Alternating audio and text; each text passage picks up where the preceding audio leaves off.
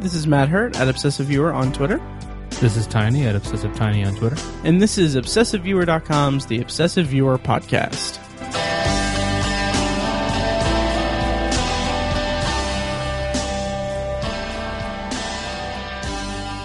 Welcome to The Obsessive Viewer. We're a weekly movie and TV podcast that covers a specific topic, be it genre, trope, movie, or show each episode.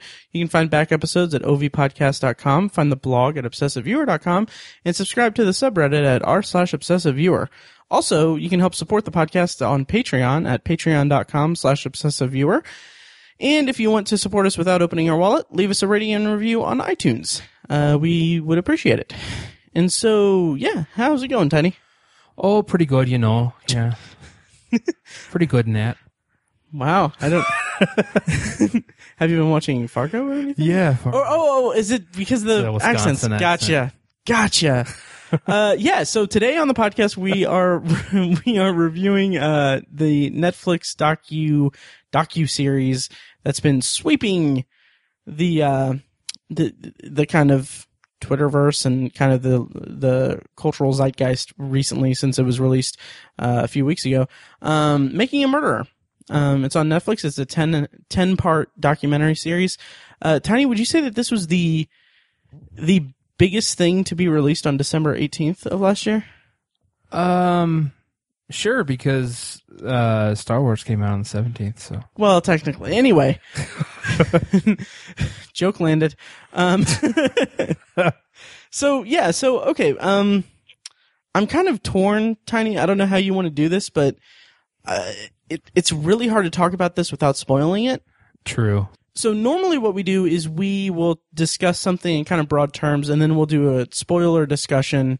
Um, and then I'll edit that and put it at the end of the episode. But with this one, I think that we'll just have it all in the bulk of the, um, of the discussion instead of editing it and putting it at the end. So I'll, we'll, we, we will still have a non-spoiler section, but we will also have a spoiler section immediately after that so that we can discuss it, um, all in one spot. And I don't think that'll really be an issue because this documentary series has been kind of really huge. It Um, has bigger than I thought it was going to be. yeah, me too. And that's it's kind of funny. There's um some interesting, not really parallels, but um there's some interesting things in common, I guess, with uh the first season of True Detective. Um, Hmm. so, somewhat to me, from, from uh, at least uh parallels to my personal um experience with with going into True Detective and going into this because this documentary series just kind of popped up out of nowhere. There was It really did. yeah, there was um it was maybe a couple two or three months before it premiered. They had a uh, a teaser for it and they announced the release date and everything. And then and I I thought it looked intriguing. I kind of put it on our schedule of topics to to, to uh for future episodes uh to do. And then I just kind of kind of forgot about it and then it was released and everyone just flocked to it and then yeah, and then when season one of True Detective came out, it was kind of a similar thing. I saw a teaser for it and I thought this could be pretty good, and then it was released and it was just a sensation. So Right. yeah, it's a very loose parallel there. So Okay, yeah, I um, was confused for yeah. a second. I was like, really? That's kind of. right. uh, no. Um. So for so if you haven't if you haven't watched Making a Murderer yet, here's your chance to hear our thoughts about it and um hear us talk about what it's really about. Um, Tiny, do you want to give kind of a plot outline? Uh, I- has I guess a description of what it is. Sure, sure. Yeah. I mean, it's it's a true true crime docu series, and they started filming it in what 2005, I believe. Uh, yeah. It took two. It took 10 years to make it. hmm So right. It's a it's a long time coming, really. Um, it's about a man who uh, was um, basically on trial for murder in Wisconsin, in the state of Wisconsin, uh, and it's basically just about his trial. I mean, that's the broadest broadest description we can give of it. But there's there's tons of special circumstances involved in Mhm. the in the case, and it really sets it apart from your typical any any trial. Really, it, it's it's a very very Right. unique case uh, for a handful of reasons, um, which I won't spoil. Um, I, I mean, you can you, be careful googling this at all because Oh, absolutely. there's so many spoilers out there on the internet. Um, this is a trial that happened seven or eight years ago, right. um, concluded seven or eight years ago. So you can look up what happened before this even came out. Yeah. Um, so you have to be very careful if you're trying to research it at all. The, if, if you want my advice, just go to Netflix and see their synopsis and see if you want to watch it from there. Um, Yeah. Or just watch it because it's, it's it. really yeah, good. That's, that's true. Yeah, and it's it's kind of it's it's a really unique unique experience watching it because it's it starts out with uh, the first episode is just all about his the the uh, subject of the documentary Steven uh, uh, Avery, and it's about his he had a run in with the law um, in uh, uh, years before, and he basically was convicted for a crime he didn't didn't commit, Right. And then it, the entire first episode is just detailing that. And then by the end of it you think like what like that the, it kind of showed their entire hand but Mm-hmm. the entire the entire series is something completely different. And it's just it's it's really amazing to me. It, it was it was very gripping. And yeah so why don't we why don't we start with just talking about how we felt about it um first of all and then we can dive into an, a proper discussion which by the way i'm super excited to talk to you about it because i know that you're you went to school for criminal justice so Mhm. i'm sure that uh it'll be an interesting conversation A little bit, yeah. um, yeah Yeah. so what was your overall thoughts on the on the series I absolutely loved it. It was so addicting. Mm-hmm. Um, so many people are comparing it to Serial because Right. of its because of its its true crime and its addictive nature. Um, it's it they aren't really that comparable of things really. Um, because I mean, one's a podcast and one's vid, uh, you know, Right. video. Um, but still, it's it's it's you have that same kind of reaction to it because it's such a shocking story and there's so much there's so much information involved in it. Um, right it's it, it's a really well done documentary. I, I really I really respect so many of this the decisions that the filmmakers made, um, and just I mean just their commitment to this. Ten years they committed ten years before they this ever was released and before anybody ever saw it. Um, that's like unheard of almost. Um, Right. Because you just talk about all the investment you put into this, all the time, the money, um, everything you put into this, you just have to put it on hold for years and years and years and years, um, before it's ever released and you ever get any, you know, anything back from it. Um, so there's, there's so many things about this docu-series that really sets it apart. Um, uh, and everyone I've talked to just who's seen it was like addicted to it and they burned through it super quick, just Yeah. like, just like I did. so Um, did i yeah, it's it's it's addictive and it's uh it's just a really really compelling story. Mhm. Um, the way it's all put together, we can we'll discuss later all the intricacies of it. Um, because it's really something you have to dive into to really. It's something you have to really uh, unpack completely to really give your opinion on it and discuss it. You have to just focus on all these different parts of it. Mhm. Um, but I think ju- just as a source of entertainment, it's phenomenal.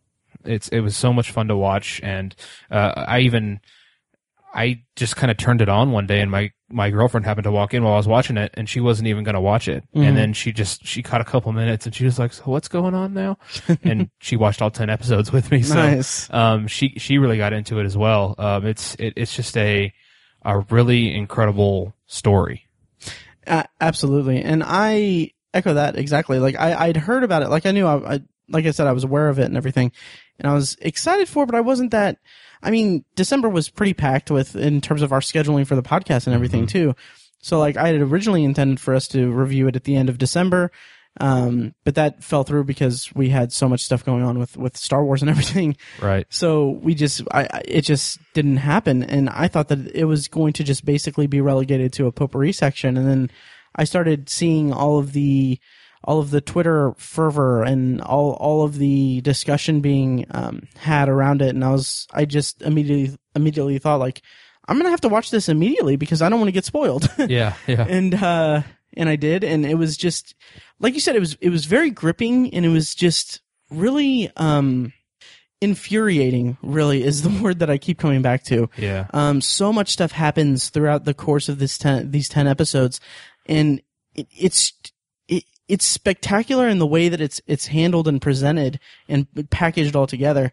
Um but it's also just so so bingeable. And I don't like using the word like binge or anything because I feel like that's really overused. Yeah. But I mean, that's the best way to describe it. It's, it's very bingeable. It's, they have episodes that end in a way that make you just think like I I don't care about work tomorrow. I'm going to watch the next episode. Yeah. Um, it's just it's just spectacularly well well constructed, and the content is just just amazing. That like we'll get into. Okay, so okay, so yeah, that's that's basically my overall thoughts on it, or my broad strokes thought of, thoughts on it. Before we get into the actual the, the actual meat of it and the spoiler discussion of it, um, how did you feel about the style of it, like the filmmaking and how the footage was edited all together, and how the information was divulged to us, and just basically its overall presentation? Uh, I was really impressed with the direction they took because, uh, first of all, we're incredibly lucky that the state of Wisconsin allows cameras in their courtrooms. Right. Because there almost wouldn't be a documentary without it. Right. I mean, it's, it'd be pretty much impossible. Um, but I, I really appreciated the, um, the dedication to kind of letting that footage speak for itself. Mm-hmm. Um, I mean, there probably three, uh, I don't know, 70 to three quarters, 70% to 75% of this documentary is just footage from inside a courtroom, Yeah. um, which can be so boring. I mean, Oh, it's- it- absolutely. it's people talking. It drags on forever.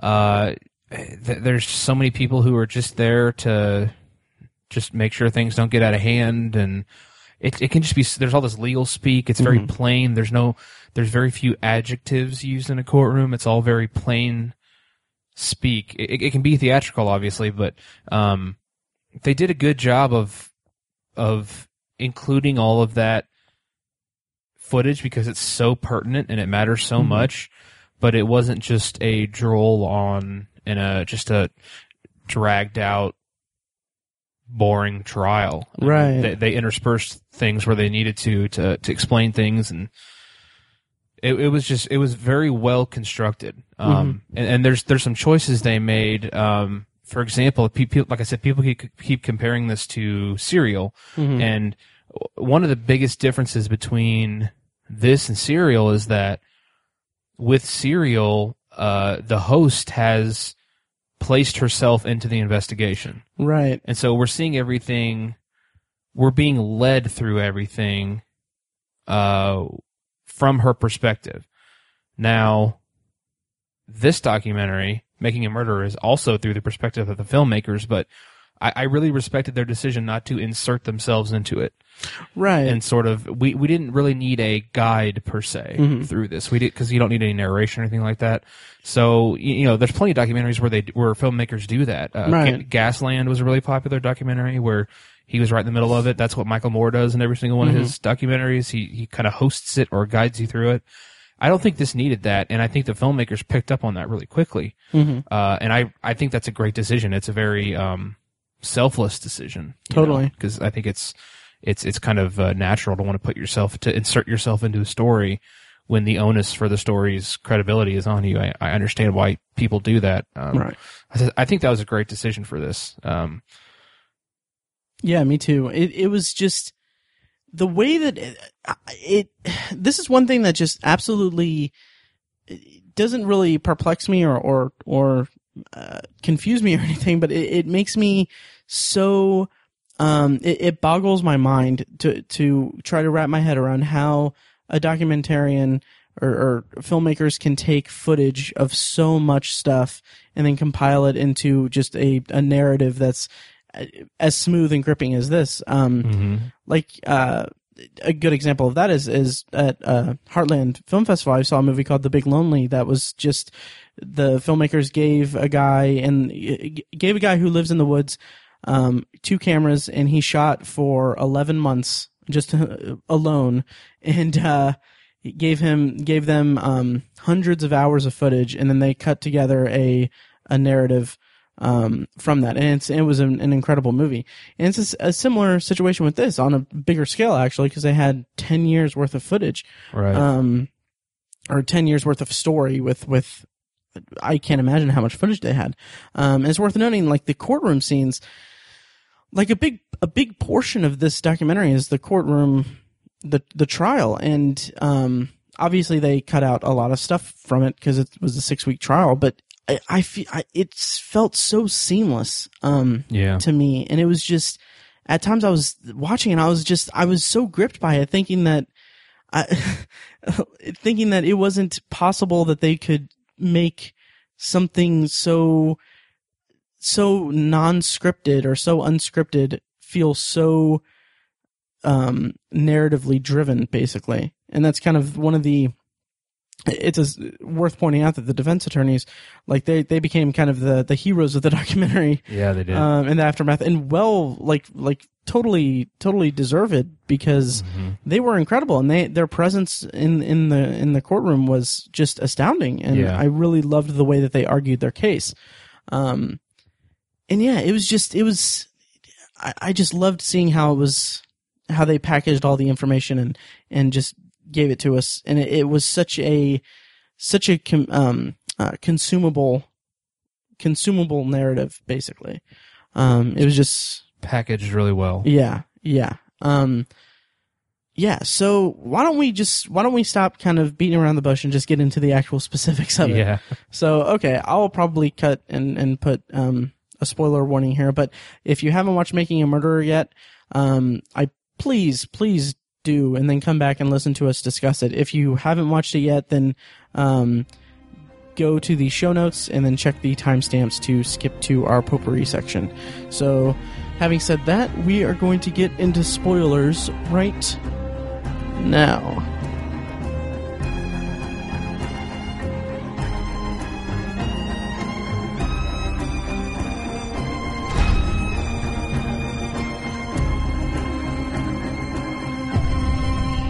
So, Tiny, Yeah. let's I I'm thinking let's just go through the, let's just go through the kind of the timeline basically. Bruce Willis was dead the whole time. Jeez. Stupid. Uh, yeah. Um, no, but um so so it starts out I mentioned it in the broad stroke section that it starts out with Steven Avery getting um arrested and then spending 18 years in prison for a crime he didn't commit. hmm And I thought that that if I if I if I had a fault if I had a problem with it, it, it felt like all of that was very quick. Um, and they gave us all the information extraordinarily quickly in that in that first episode there for that backstory, which I mean it makes sense because it's it's kind of just uh, it's it's not an integral part to the story overall, but um, I felt like they kind of brushed over the um, the incident the incident where he runs his cousin off the road. Um, if you remember that, Yeah. that was kind of it, it kind of set it up to where um or kind of seemed to set it up to where uh, they were implying that the the sheriff's office or the sheriff's department had a grudge against him for doing that to his his cousin after some some kind of altercation because her his cousin or whoever it was was involved with a deputy or something like that. Do you remember that? She was was she married to a deputy? I, I couldn't remember if she was married or just involved with. I I want to say she was married. Okay, yeah, I think so too. Yeah. Uh, yeah, and and you know, you're right that that was. I I don't know if I'd say it was brushed over, but I would say it was massaged to fit the Mhm. narrative that they wanted to establish. Right. Um, it it was it, in a way they're obviously this is a true story, so there's no characters. hmm But if this were fiction, that would be their way of establishing the character of Steven Avery. True. and, true. And, and, and it's no it's no mystery you know the the opinions of the filmmakers is no mystery they think that the man is is innocent at least to the point that they think he deserves a new trial or uh, he should be his evidence need to be needs to be looked at again at the very least that's what they think so they're they're sympathetic towards Steven Avery as filmmakers right. and they want to prevent present him as a sympathetic character and i think Mhm. that was that event was uh, presented in a way that painted him in a sympathetic light That's true. That's a good point. Yeah, Yeah. and it and it was a very uh, good way to establish the character of Steven Avery, if, if Mhm. I can say that. But um, yeah and we'll, we'll talk a little bit about um how how some of the articles have come out that talks about how how some of the stuff was omitted from it later. But Right. um, right we'll we'll come back to that. But um, at the center of this documentary series is are, are two um, trials. Really, there's Steven Avery's trial, and then uh, the trial of Brendan uh, Dassey, who is his uh, nephew, right? Mhm, And uh, yeah. who was oh, uh, like it's it's just it's so it's so it's so crazy to me that the the thesis statement of this whole documentary series is basically how people can slip through the cracks of of the ju- and, and be uh, served up by the justice system, basically, Yeah, and, and just yeah. be just devoured by it Right. um, unfairly so. So, and it's before we get to the actual trials, I'm. Uh, we should talk about the actual crime. Right. Right. I just, I just kind of realized that. Um, so in, uh, was it 2005 or 2003? No, it was like 2005. 2005. Yeah. Uh, in in 2005, a, a, a photographer for Auto Trader was was found. uh, She went missing and then was eventually found. Uh, well, not even her body was found. Just just pieces of her bones were found. Mhm. Um, and and it seemed from the narrative that the documentary series was establishing, it seemed very clear that the sheriff's department planted evidence on his property to ensure that they got a conviction Mhm. um, from that, and that's what basically the entire documentary series is centered around. So, how did you? First of all, did you know anything about the case before you started it? I I knew absolutely nothing about this. Same here. Same here. Nothing whatsoever. Um, I was actually kind of miffed, I guess, because I uh, watched the trailer for it on on Netflix um, about a week or two before it premiered, and I, I watched it and I was like, they're giving away a lot of stuff in this in this preview, not realizing that most of the stuff is the is this trial and everything. And they were talking about the sexual assault that he was uh, in prison for Okay. but it was just it's it, the story is just so dense with with stuff to to unpack that it's it's just jarring to me really. Hmm um so yeah so i didn't know anything going into it either. And as steven's trial kind of started to unfold um and granted throughout it there's it bounces back and forth between brendan's story and and steven so we'll just focus on steven's trial for now. Hmm how did you feel the um the depiction of the trial was, and how did you feel about the case overall that as presented by the documentary series? Um, at, at first I was kind of like, I kind of reacted the same way you did. I was just really angry throughout it. Mhm. Um, I was like, this is just ridiculous. I can't believe this is happening. Um, but then after, I think maybe the fifth or sixth episode, I was like, you know what? This is all being presented from, th- this is a biased presentation of this information. Right. You know, I mean, like we found out after, after the, uh, af- well, I'd found out after, um, I watched it all, just did some research online Mhm. there's tons of evidence and uh, other kinds of st- stories, stuff like that. Mhm. Uh, some of it unsubstantiated, I think, but all kinds of stories and evidence. and that- character stories against Right. Steven Avery too. Yeah, stuff that was not presented in this documentary. Mhm. Um, you're talking about a six week trial. It's it's literally impossible to put all that into a documentary unless you want it to be like 30 or 40 hours long. Right. Um, so I understand there has to be editing, but Mhm. When you're talking about something as delicate as adjudicating a, a case against a person, you have to have every single detail that exists in order to have an informed opinion, Right. and it has to be presented objectively. Um, and, and we don't get that in this documentary. So after five or six episodes, I was like, all right, I need to sit back and really, really try to be, a, be an objective viewer because this, this documentary is not an objective documentary.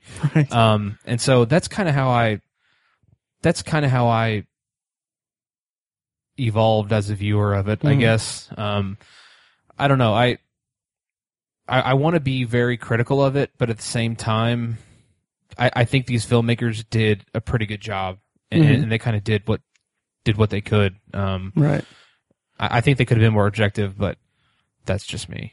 Right. And that's kind of the burden of the document the documentary format too. Yeah. Because I mean, it's like I don't think that there's a problem with presenting um, a somewhat biased thing. I don't think that it's inherent to the documentary format.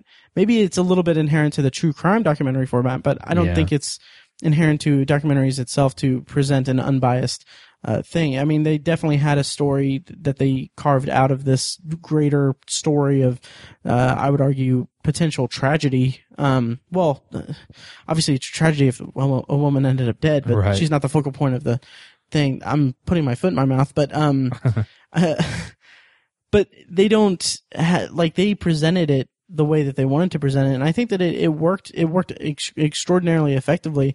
Not so much to to convince the viewer to um to sympathize with Steven himself or with Brendan or with this particular subject, but on the greater scale, it presented um it presented a, a clear thesis about how the how uh, there's this, there's systemic issues within the criminal justice system and how people can be just completely ripped apart and their families entirely just you know destroyed by Yeah. um by basically something that's that could potentially be completely unfounded. I think that's the more important point that you just Yeah. you touched on is that you know so many people are focusing on did he do it or didn't he do it. Everyone has an opinion. I have an opinion, Mm-hmm. and, and that's really interesting to discuss. I've enjoyed that with the people Yeah. who've watched it. But I think the bigger point with this is that our our justice system is tragically flawed, Yeah. and, and that's that is demonstrated very well in this documentary. Mm-hmm. Um, we'll get to the points later, but th- th- there's just so much,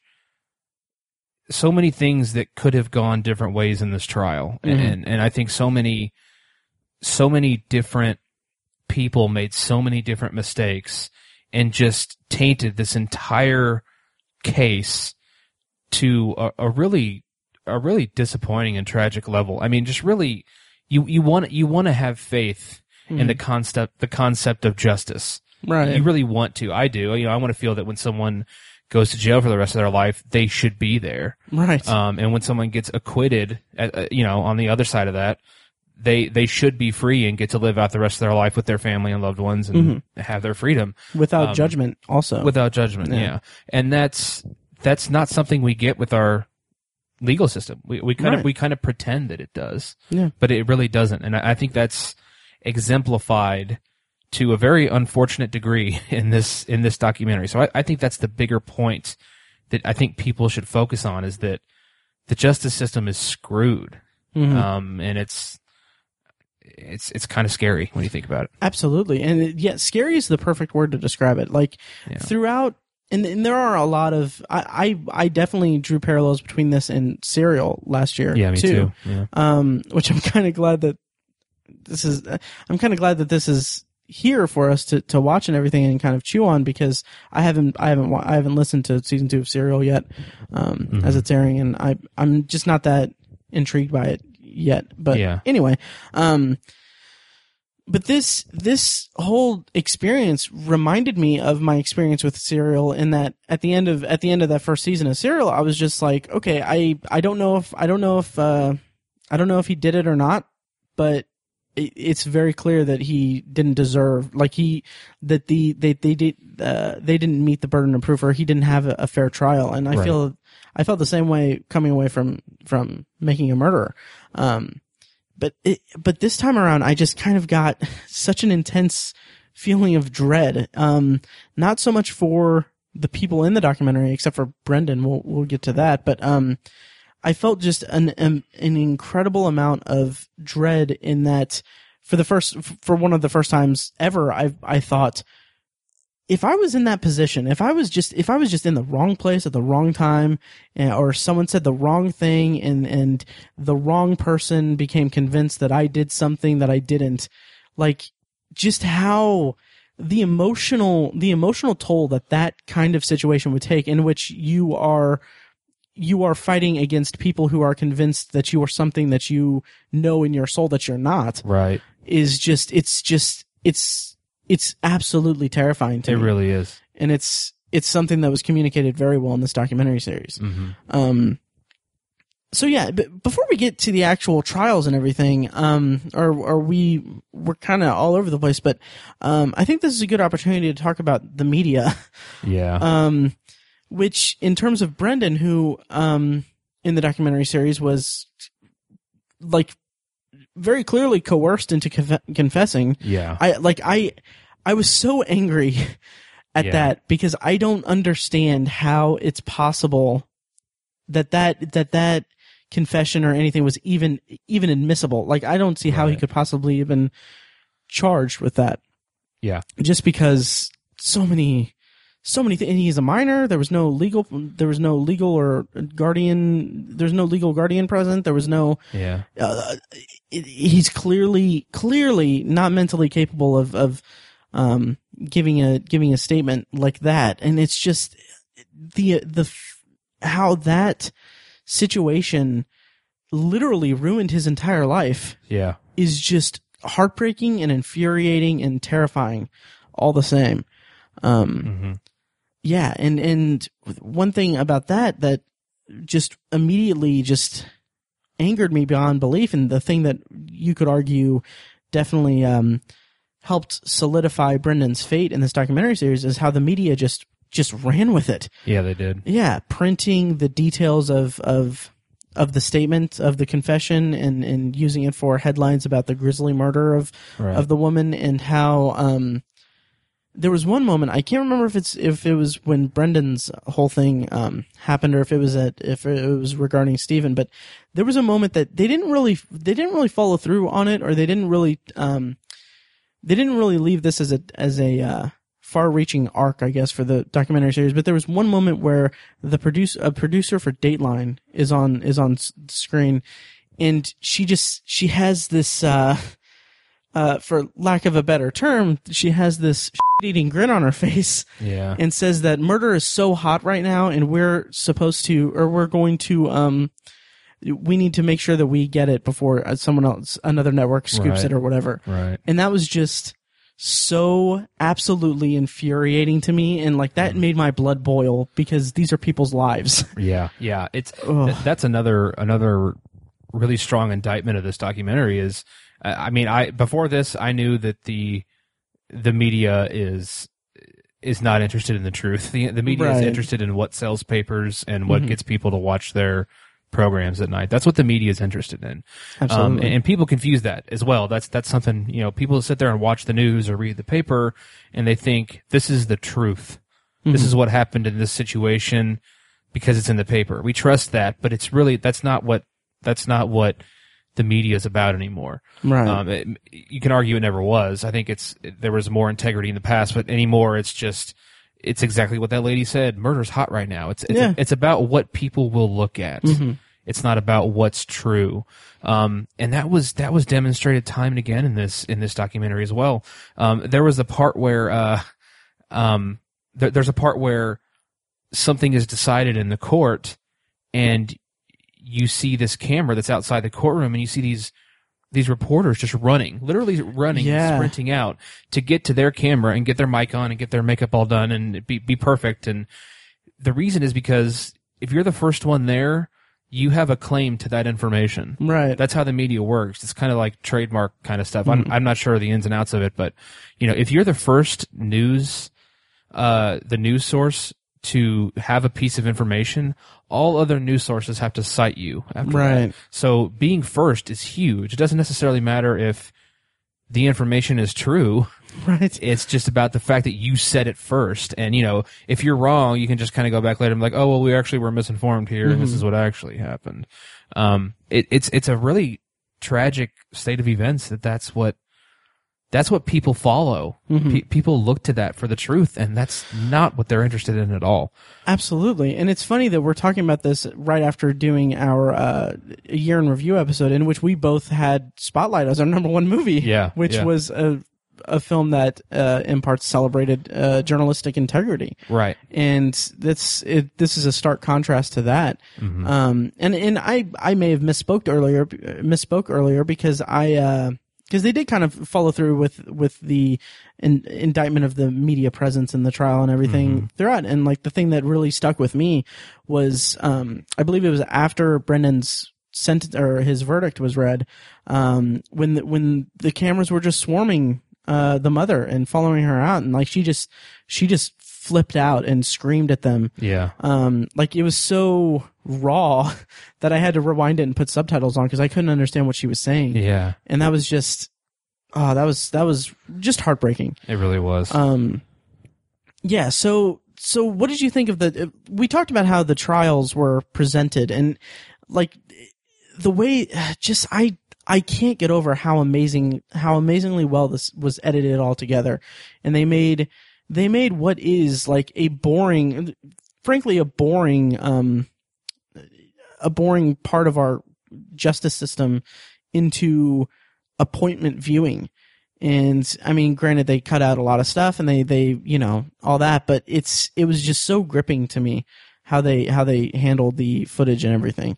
And it's funny that you said that uh, we were so glad that the so happy that the uh, uh, state of Wisconsin allows cameras in the courtrooms, Mm-hmm. and like I immediately wanted to say like I think that that's the only thing that we're gonna thank the state of Wisconsin for. That's true. Yeah. Because it does not paint a favorable picture to them, or uh, particularly particularly the uh, Manitowoc County sheriffs. Yes. Um, And and the Calumet County prosecutors. yeah, Um, yeah, Uh, so I mean, the the trial was really presented well because it, it it it felt like you're getting this cast of characters that are going up against one another, and you know, again, they're real people; they're not Right. characters. But um, if you will, the leads were the two defense attorneys, Dean Strang and Jerry Buting, who Right. were hired by Steven Avery. Um, he was Steven Avery got a settlement from the uh, from Manitowoc County. Actually, it wasn't the state. Oh, It was the county, wasn't it? right. I think so. Because that was the bit. That was part of the big deal was that he thought he was suing the county for like thirty six million dollars. Now, mm-hmm. for the state of Wisconsin, for the federal government, thirty six million dollars. It's not good, but they can eat that no problem. Right. Manitowoc County, that's a lot of money. Right. That's a ton of money. And so he thinks, you know, part of one of the theories, I think maybe Steven Avery's part of his theory is that they framed him for this murder because they didn't want to pay $36 million to the guy. Right. Um, and he ended up settling for, I think, 400 grand. Okay. Um, and he used, he, unfortunately, I think part of the reason he settled for that is because he needed money to get lawyers for this new trial he was a part of. Right. That's right. Um, yeah. Yeah. So he, Ugh. I mean, it was kind of a, a blessing, if you will, that he Mm-hmm. was able to get that money because I assume Dean Strang and Jerry Buting are some high level lawyers, uh, and they probably cost tens of thousands of dollars. Right. I mean, people also don't realize how expensive it is to Mm-hmm. be arrested and be prosecuted for something. Going to trial is just so much money. Yeah, and that's one of the things that really struck me um and, and terrified me too is that like there's a moment where um Steven Avery says I think it's kind of in the early episodes of the documentary that he says that um something to the effect of poor people never win Yeah. or poor people can can never win and that's Mhm. such a just such a, a tragic such a such a tragic piece a tragic thesis statement for the for the series as well Yeah. um, and for our society really because you know we're as as citizens of the United States we're if we're charged with a crime we're like the the country is duty bound to give us our day in court like that's a big part of our justice system and it's like if we can't afford to properly defend ourselves w- we'll lose our lives Yeah. But it's it's Um, become unsustainable uh, at, at the point we are now because Mhm. you can be some guy who works at McDonald's and you get charged with a crime. It's it's way easier for you to go to court for one day and take a plea deal and go get on probation than it is to hire a lawyer, spend ten thousand dollars on a lawyer, miss three weeks of work, right and not be able to pay your bills and go bankrupt. It's much easier to just take that plea bargain because you got to get back to work to feed your kids right and that's that's where that's what he's referring to when he says it's hard to win if you're poor. right right That that's what he means. Um, yeah that's something that I I had a uh, one of my professors in when I was in uh, college for uh, criminal justice. He told a story about just just like that. wow He was a father who worked at worked fast food, and he he just took a plea bargain because he had to get back to work. His kids had to eat. He was like, I didn't I didn't do that. He was like, but I, I said I did because I had to get back to work. I can't. I couldn't go to court every day for three weeks. jeez that's a thing that happens, you know. Yeah. Um, kind of got off, kind of got off track there. Right. Mm-hmm. so the kind of, kind of the good guys, if you will, or the the protagonists, Right. At, in respect to this uh, documentary, are Dean Strang and Jerry Buting. They're the uh, uh, defense attorneys for Steven Avery. right On the other side of the aisle, you have uh, the prosecutors, Mm-hmm. and I I want to say because they moved they moved the trial to Calumet County, which is Mhm. which is a neighbor of Manitowoc County yeah uh, in in the in the pursuit of a fair trial, right which is kind of a joke anymore. It is, and especially in this case because it it got coverage in the media. Yeah. So like they couldn't go. I think part of the I think they chose like they they chose to go there, um, to Calumet County just just because like they knew that they couldn't go. There's there was no way to go somewhere that would actually be fair. Like they didn't Right. have like Right. um it was too, so widespread and so Mhm. um covered.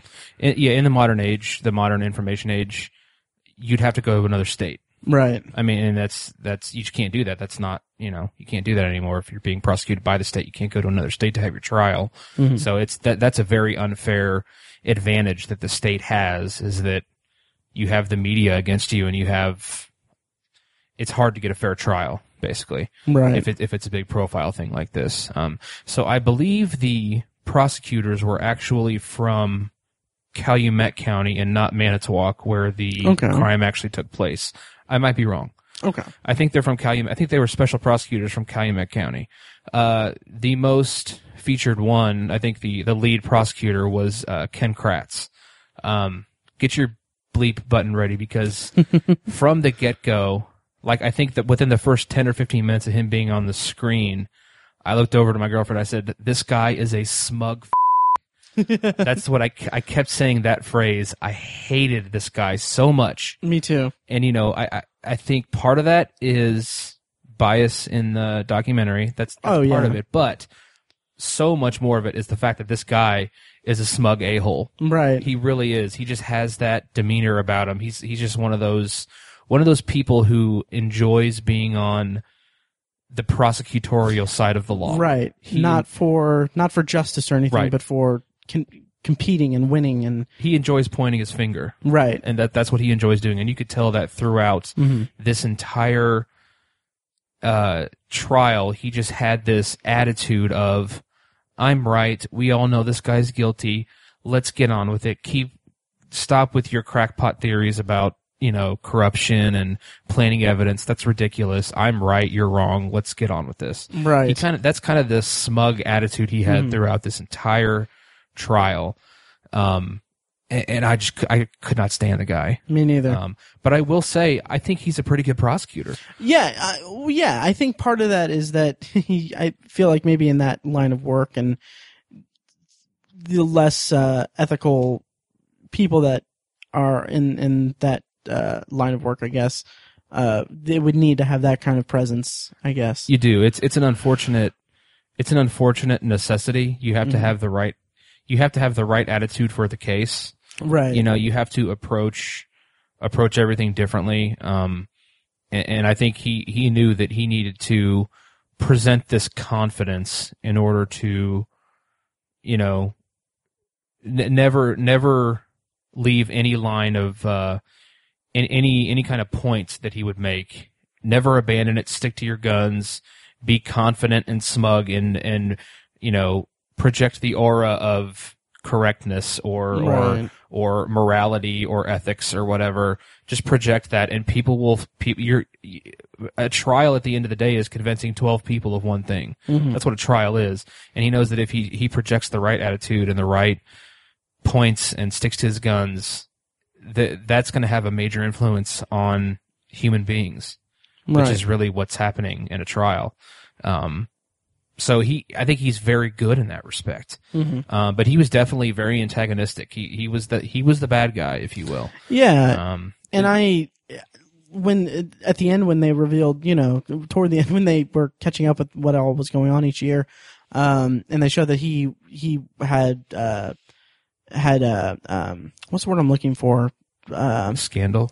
he had that scandal yeah where he basically was texting uh his uh, an abuse victim that he was uh in working with basically Uh-huh. and just basically like propositioning her and and really being just a, a prick um, yeah, really. like that seemed like that it felt it felt to me like it it just made me feel not happy but it, it made me feel like i'm i'm relieved that he got that that he was found out for something because he Right. seemed he didn't seem like he didn't seem like a genuine person he didn't seem like a good person Very true. and um yeah Yeah, I agree. Mhm. So it was it was very very compelling to watch these two groups go up against one another. There was another special prosecutor, I don't remember his name.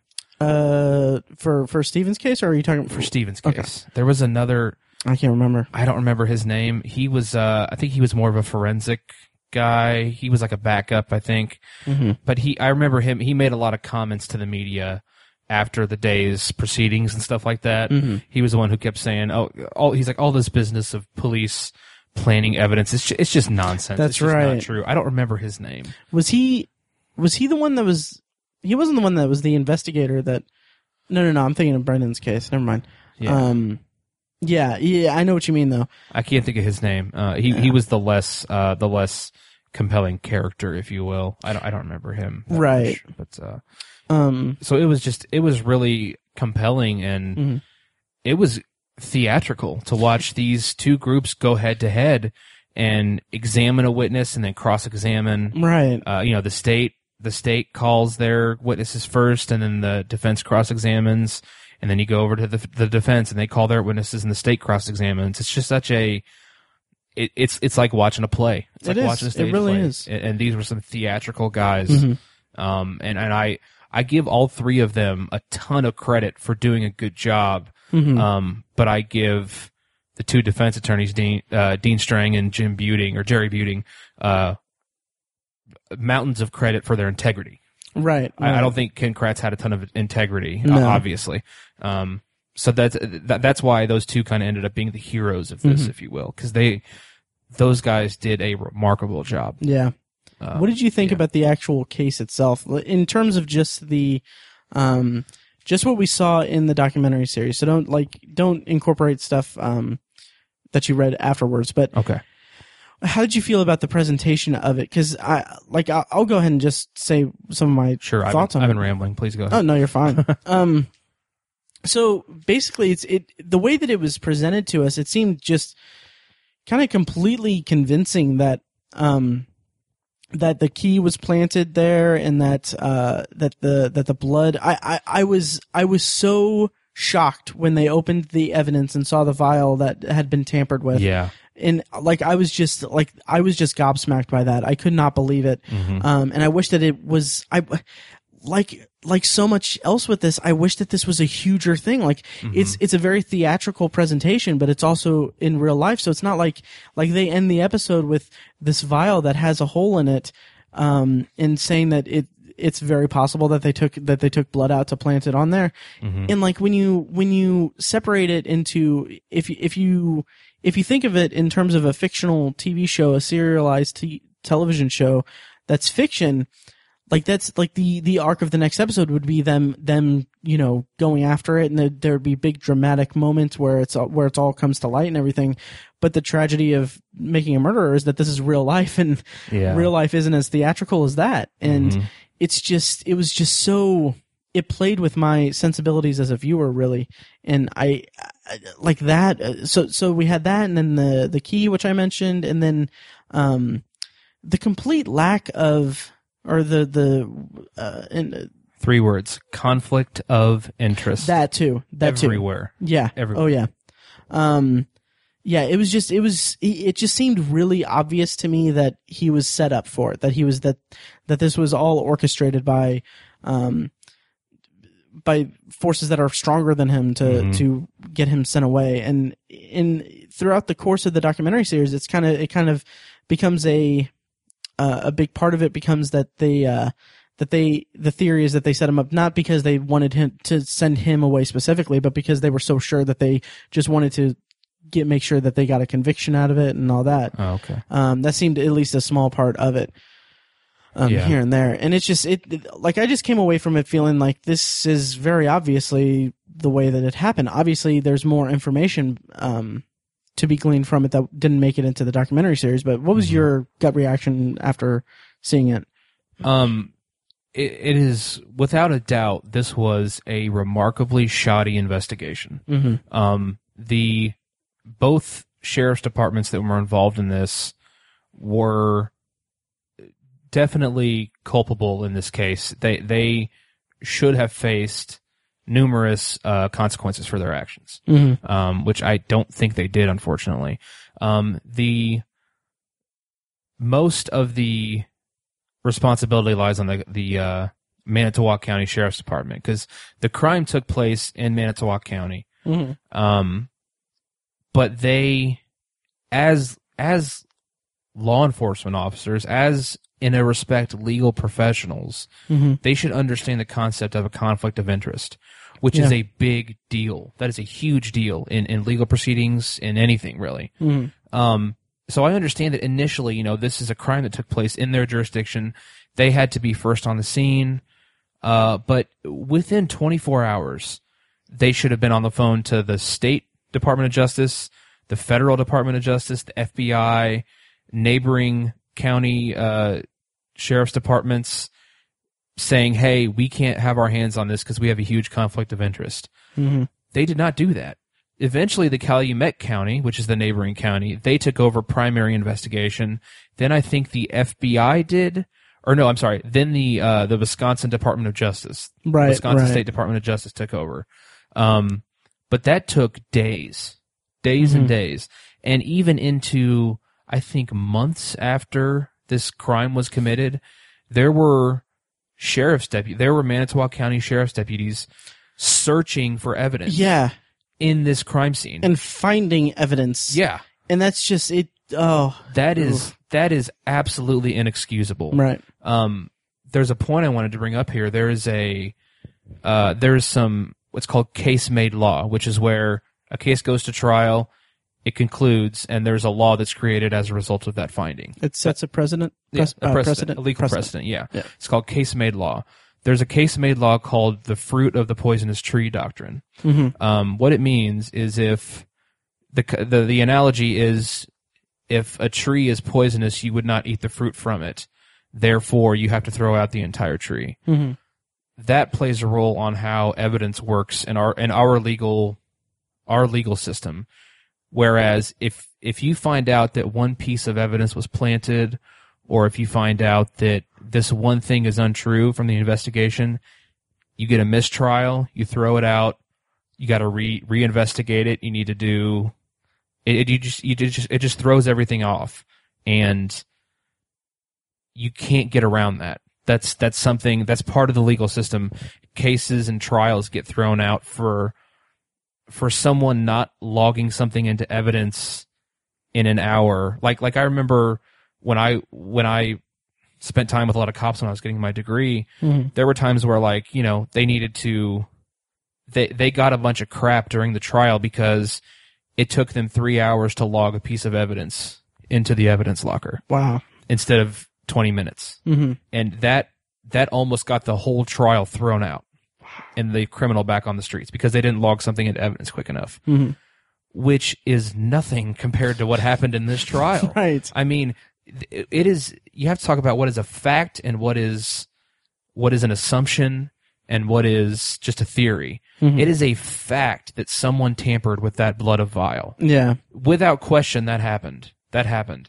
Um, it is a fact that that these uh, that these sheriff's deputies basically they didn't set Steven Avery up, I don't think, but they wrongfully convicted him of a previous crime and basically don't like the guy. Right. I mean, that's there's just there's just so many conflicts of Mhm. interest and just so many facts that stack against the Manitowoc County Sheriff's Department Mhm. that they just they should not have been involved in this case any more than they needed to be, but they absolutely were. Right. Um, and, and this this investigation was just so poorly done. There's just dozens of things you can point to Mhm. that that are so damning. I think this this trial, in my opinion, and I, again, I'm not a professional or anything. Mhm. It's just my opinion. This should have been a mistrial within the first week. right. The the judge should have thrown it out. Do you think that the level of uh, the level of the the the level to which the investigation was so poorly handled and everything how how much of that do you think judging from what was presented to us from in the documentary how much of that do you think was corruption? How much of that do you think was incompetence uh, uh sh- shortcuts taken? Uh, like how much of that like it, it seems like to me it was more of a mixture of of all of it. Like there there was definitely a, a bias like uh, uh, the uh, an assumption that Steven Avery did it. If there was a malicious intent with to intentionally frame him for it without thinking that he like as a vindictive measure for uh, Mm-hmm. for that, um, I don't know if that would be the most uh, the the biggest aspect of it, or if it was if it was just general incompetence and and uh yeah. What do you think? I really think it's a mixture of Mhm. all. I think, like you said, incompetence, uh, laziness, um, corruption. I think I think it's a blend of all of those. Um, I, I think the judge, um, I don't remember his name. Harris may have been his last name. I don't remember. Um, I th- I think he was kind of lazy. I I, I think he should have recognized from the get go that this should be a mistrial. I think even when there were, when one of the respective attorneys would um, object to something, would would levy an actual objection, the judge just did not react very enthusiastically. He didn't. Um, Mhm. I understand you have good days and bad days, but you just can't have many bad days when you're dealing with people's lives like this. You- Right. You, have to be alert and you have to be on your game when you're at work. And there were times where one of these lawyers would object, and the, the judge would be like, "Um, well, you know, I I think I think I'm going to uphold that objection." And it's like, Mhm. "What? Be decisive. You're a freaking judge, dude." Right. I mean, that that was really frustrating to me. I, I don't. He seemed like a very a very hands off kind of judge, Mhm. and that's not. I mean, there's different styles. I understand that, but this is just justice is supposed to be cut and dry. Mhm. And the, again, this something this documentary demonstrated is that it's not. It's so biased. There's you're dealing with people, and people have personalities, and I don't think this judge had a very good personality for a judge for Right. a, a case like this. Um, I think the cops, um, gosh, I'm trying to think of the the investigators' names. Um, Fassbender Right. and the other one I don't recall his I don't name. remember his name. Um, he had it like like Whitmer or something like that as a W something. Yeah. Some it's something with the W. something with a W. Um, I think they were somewhat incompetent in the fact that Mhm. they were they did not recognize the personality and mental deficiencies of Brendan Dassey, Right. which is evidence that was tried. They tried to infuse it into Steven Avery's trial, and it ended Mm-hmm. up they ended up abandoning it because it was so unreliable. Right. Um, but just the fact that they they they pursued so many things where they should have recognized that uh, this is not going to hold up very well in court. Right. They, they they they put so much emphasis on those interviews and confessions with with Brendan Dassey Mhm. without the thought that it was going to be pretty unreliable. Right. Um, it- and you know, they, they pursued so many different, or they, perf- they, they pursued a certain line of events happening and ended up throwing it out. Mhm. Um, just, just, you know, it was, it, Brendan Dassey said that he and his uncle basically raped this woman on a bed and Brendan Dassey stabbed her, Slit her throat. slit her throat and drug Yeah. her out. Not one, literally not one single shred of physical evidence Right. suggested that at all. Mhm. Nothing at all. And they, they like, uh, searched for evidence in Steven Avery's room Mhm. like five or six or seven times. Right. They would have found some kind of physical evidence. There Yeah. was nothing. oh yeah. And they, they pursued that line of reasoning for a long time Mhm. and eventually just had to throw it out because it was ridiculous. Yeah. Um, but once you do it, the damage is done. I Mhm. mean, you can you can always have something stricken from the record, but uh, once you plant that seed in someone's mind, it's there. Mhm. Um, that's kind of a trick you can kind of use as an attorney, uh, and it's it's it's unfortunate, but like I said, you're dealing with human beings, and we're we're flawed, and we have biases and preferences, and it's it's just such a it's such a delicate thing to weave a, weave a story together or a um a a path to acquittal or conviction. So I mean they they just they didn't choose their direction very well. I'll put Mhm. it that way. And they just they just made so many mistakes throughout it. Uh, it's it's just really s- shocking. I think. Right. And uh, to your point about planting a seed, like the like an idea is, to quote Inception, is the most resilient parasite. Yes. Yeah. And uh, It's impossible to kill an idea. yeah, and uh, so so let's talk a little bit about the kind of afterwards, like what, what um, evidence wasn't in the in the actual documentary. There was some stuff that came out that, and we don't need to need to uh, really dwell on this all, all that much, but um, there was one thing that struck me that I didn't really. It didn't really even connect with me while I was watching it that much as a, as a big focal point, but um, the fact that both Steven and Brendan were charged, and the theory that the state put against them Yep. in each trial was were inconsistent with each other. Yep. Like they're charged with the same crime, and both like they don't match up. And Right. It's amazing. It's it's incredible and and, and so frustrating. And I watched a Q and A with uh, Dean Strang on that was on YouTube that I'll link to in the show notes. It, it's like uh, about 15 minutes long, and then there's an extra like 15 minutes where he's on a on a TV show on a uh, on the news somewhere. And so one of the questions was um, that question of why why both cha- why both charged why both of the people were charged when the theories were so inconsistent, and it was just to like Dean Strang just said that uh, he's he's seen it before. It's a sad reality of of the system that that that happens, and it's it it didn't seem like it was something that uh, really shocked him, and it, it Mhm. yeah it was ugh. Yeah. In the Steven Avery trial, she was killed in the garage. Mhm. Um, but they alluded, they never alluded to, uh, Teresa Halbach being raped and mutilated to a certain extent in the bedroom. Uh, Right. they, they, they, that wasn't part of their theory. Mhm. Um, but in the Brendan Dassey one, you know, he was, he stabbed her and Mhm. he raped her and all this stuff. And it's like you literally have two different stories. Yeah. And, and, you know, this is a spoiler section. Both, Right. both men were convicted on two different stories Yeah. who committed the same It's- crime, supposedly. It's infuriating. It's, it's, It's- just remarkable.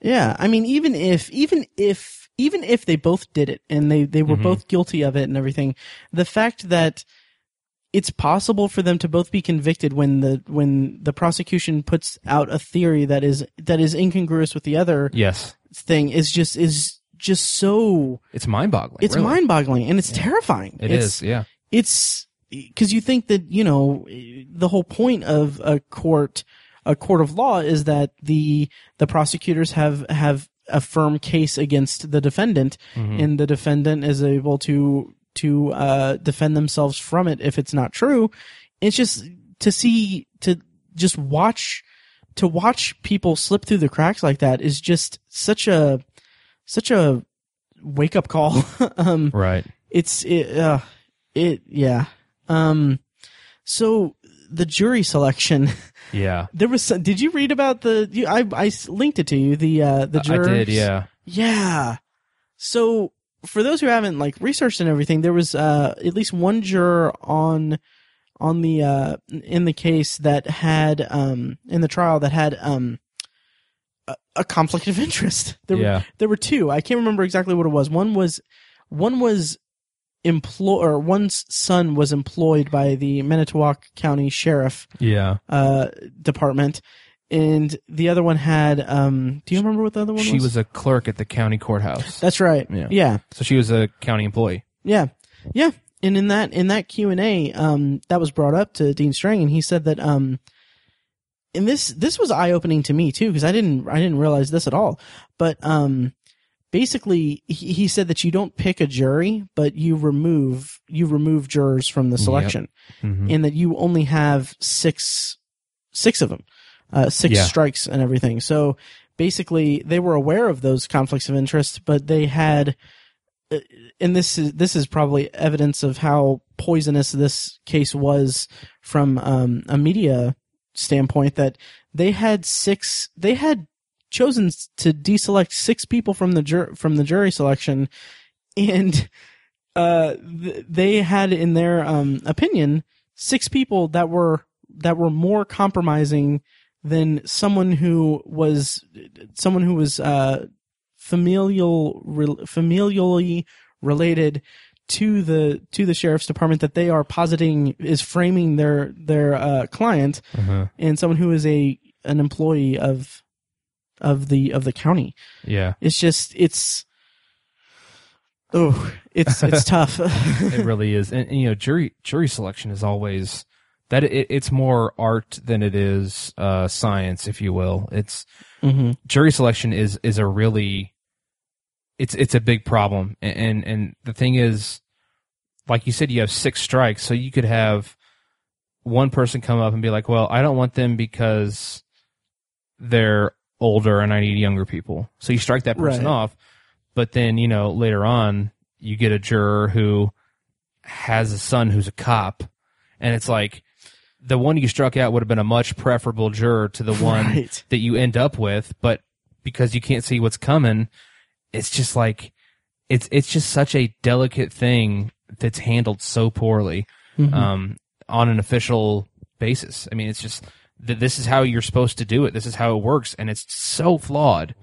Um, it, it's amazing that that's how we choose to pick jurors and, and, and the kind of jurors that can end up on a on a jury is, is really shocking. The the amount of bias that makes it into Mhm. juries, and that's really what we're trying to do with jury selection is eliminate biases. Right. Um, but you can only do so much. Also, you know, you're dealing with human beings. Like I said, they we all have opinions and biases, Mhm. and so you just can't weed it all out. And it's it just it just ruins the objectivity of of the justice system. It's that that was something that was shocking, but I wasn't necessarily surprised because I, I think that probably happens every single day across the country. Right, and that's the that's the real tragedy of this documentary, or that's Right. the that's the main thing to kind of take away from it. Uh huh. Um, so before we, I'm I'm we can kind of wrap up the topic too, because I mean we've been talking for a while, and we, We can have, we yeah. can talk for a long time. Mm-hmm. Um, but before we get to like the um discussion about the about the outcome and, and all that stuff, and and the filmmakers and all that stuff, um, let's talk about Brendan's trial because Yeah, let's. this uh like i was so emotionally just just ripped apart by it really Mhm. it was just it just hit me so hard um that third episode where where they show that he is being you know he he gives his quote unquote confession and then the episode after that is just just so painful to watch because it's just he, you he clearly doesn't have the presence of mind to know what he's doing or know the implications of what he's doing or Mhm. anything and there's some um by the way i love the way that this that this series imp- uh, utilized uh, the calls um all kinds of calls throughout the entire history of it and everything it was just Mhm. it was because you can just hear you can hear the honesty and or the confusion and and uh, just the raw emotion The candor. yeah, much more than like any kind of talking head could have done after the fact or anything like that. It's just it was very in the moment. hmm Um, there was one moment in particular where Brendan uh, is talking to his mom that was just uh, like just destroyed me. It was uh, when they were in when they uh, it was after he was arrested and charged and all that stuff and everything.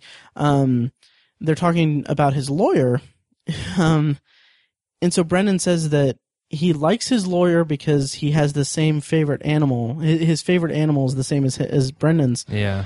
and then like the the call ends with uh wow, oh my god with uh with his mom saying i love you turkey and then he says um why are you calling me turkey and then she's like because you're my little turkey and then he's like he just says i ain't little and it's just it's so childlike Yeah, it is. and it's just it's just so so it it, it pained me to watch it yeah. um like he, that He definitely was a juvenile Mhm. uh, on paper, obviously, but in spirit and and his actual personality was literally childlike. yeah Um, and, and that's it. I, I, his his story is without question, I think, more tragic than Steven Avery. yeah Even though Steven Avery Yeah. spent 18 years in jail for something he didn't do, um, you would think he would he would garner most of the sympathy. But this poor freaking kid, yeah I felt so bad for him. Um, and just, just the, the lack of awareness for the legal community to not understand how exploitative they were being hmm and how coercive they were being with this poor kid. Um, it's, it, that's, that's, that's a criminal act in and of itself, I think, to what, Yeah. what they did to this kid as far as, uh, exploiting his, his shortcomings and, and deficiencies. Uh, just absolutely beyond tragic. I think it was criminal, Yeah. in my opinion. Absolutely, and uh, and we can. So so the way that the documentary kind of presents that aspect of it is it's a really interesting technique in that they kind of withheld some evidence from from us and then revealed it later. Particularly his, uh, I think it was his sister or a relative of his cousin. cousin, Yeah. who uh, basically was the one to tell the police that he that he that he was involved in everything, and then that's kind of the impetus of what made them question him and everything. And that's something we didn't get early on, and that made us sympathize with Brendan a lot more and everything. It still does. It doesn't at all make it right what they did in any stretch, but it was interesting the way that they withheld that and then they kind of revealed it later. And, um, I, I just got so excited when she said it on, on the stand. Like the one person who, who said, uh, who kind of seemed to know the severity of it and the wrongness of, of what was going on was the one to say, I made it up. He didn't say that or he didn't do it or anything like that. I just, and that seeing that was just so raw and uh, heartbreaking. Absolutely. Yeah. Um, she, she was, I think she's one of the few people who told the absolute truth, Yeah. which is sad as a, as a 14, 15 year old girl. Right. It takes that kind of naivety to be candid and tell Yeah. the truth. That's, that's really sad. And it's something that she has to live with because Yeah. it literally ripped the family apart. oh yeah. Um, Oh yeah. and yeah, we can we can kind of just kind of wrap up the discussion a little bit here now, but um, that was one thing that I kind of came away from it with, um, came away from it was that uh, like throughout the whole time I'm I'm watching it, I'm uh, like I've I've seen on Twitter people making making remarks and everything, a lot of a lot of um like calls to action and and also some some like the way that Twitter is kind of, you know, like uh not snarky or sarcastic or anything, but like kind of like little jokes here and there and Mhm. stuff like that. And then like I was so affected by this that I didn't tweet this or anything, but I wanted to just after I was done be like, "Oh, I'm done with making a murderer. Now I'm going to now time for me to make some some lighthearted joke about something that literally ripped an entire family apart." Yeah. Um that's just the the level to which I was invested in this on an emotional level. It was just so hmm so gripping. Yeah. Um, Let's, uh, just throwing this out there. Let's all be thankful that the state of Wisconsin does not have the death penalty. Oh, right. I mean, I uh, Brendan Dassey would not have been would not have qualified for it, even Mhm. if they did have it. But Steven Avery could have could be dead right now Right. for right. that because Brendan was just charged with. I don't think they do degree murder. I think they do accessory to murder in Okay. Wisconsin. I think that's what he was convicted of was accessory to murder, which is kind of like second degree murder. Mm. You didn't pull the trigger, but you were there. That's Right. kind of how it is, you know. It's like there's Um, a murder and you're like its handbag or something. I needed to lighten this up. you really did. That was. I'm surprised. right after I just made that Yeah. joke or made that comment about um Irony yep anyway about um, the emotional impact, and then you right trivialize and it. yeah about tr- anyway How um dare you? so but yeah accessory to murder yeah um yeah it's it's a it's a very fort.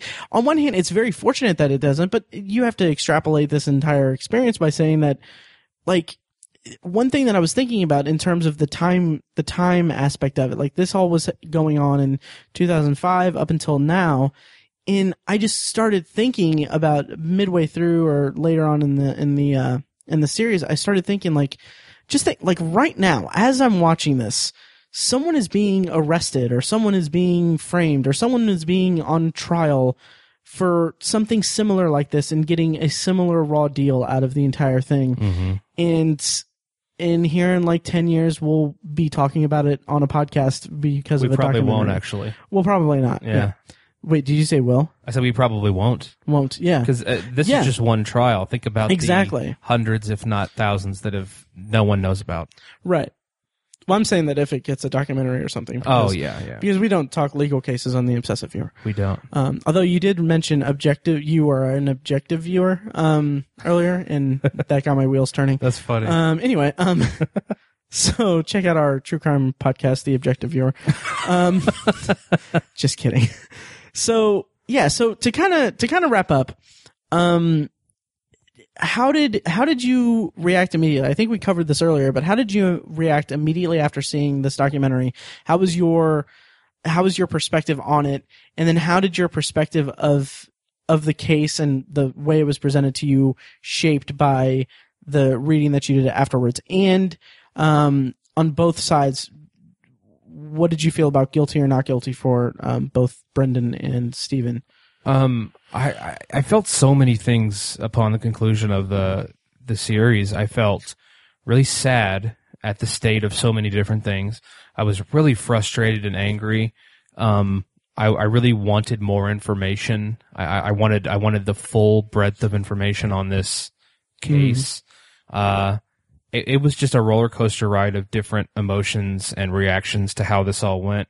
Um, at, at first I was kind of, I was kind of pissed off at the filmmakers. I was like, you should have been more objective and, and, you know, just, just present the evidence. You don't need to sway it, but I really can't blame them for this. I, I really can't, um, after investing Right. 10 years in it and, and th- there's, there's so much to be sympathetic towards in this that I, I really can't blame them for that.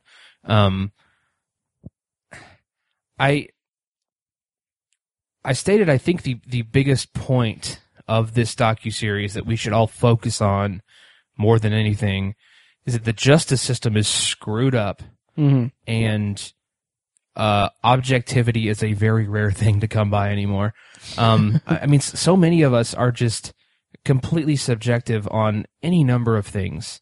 Um, a- and, I, I, ju- I wish there was a little more objectivity in the world.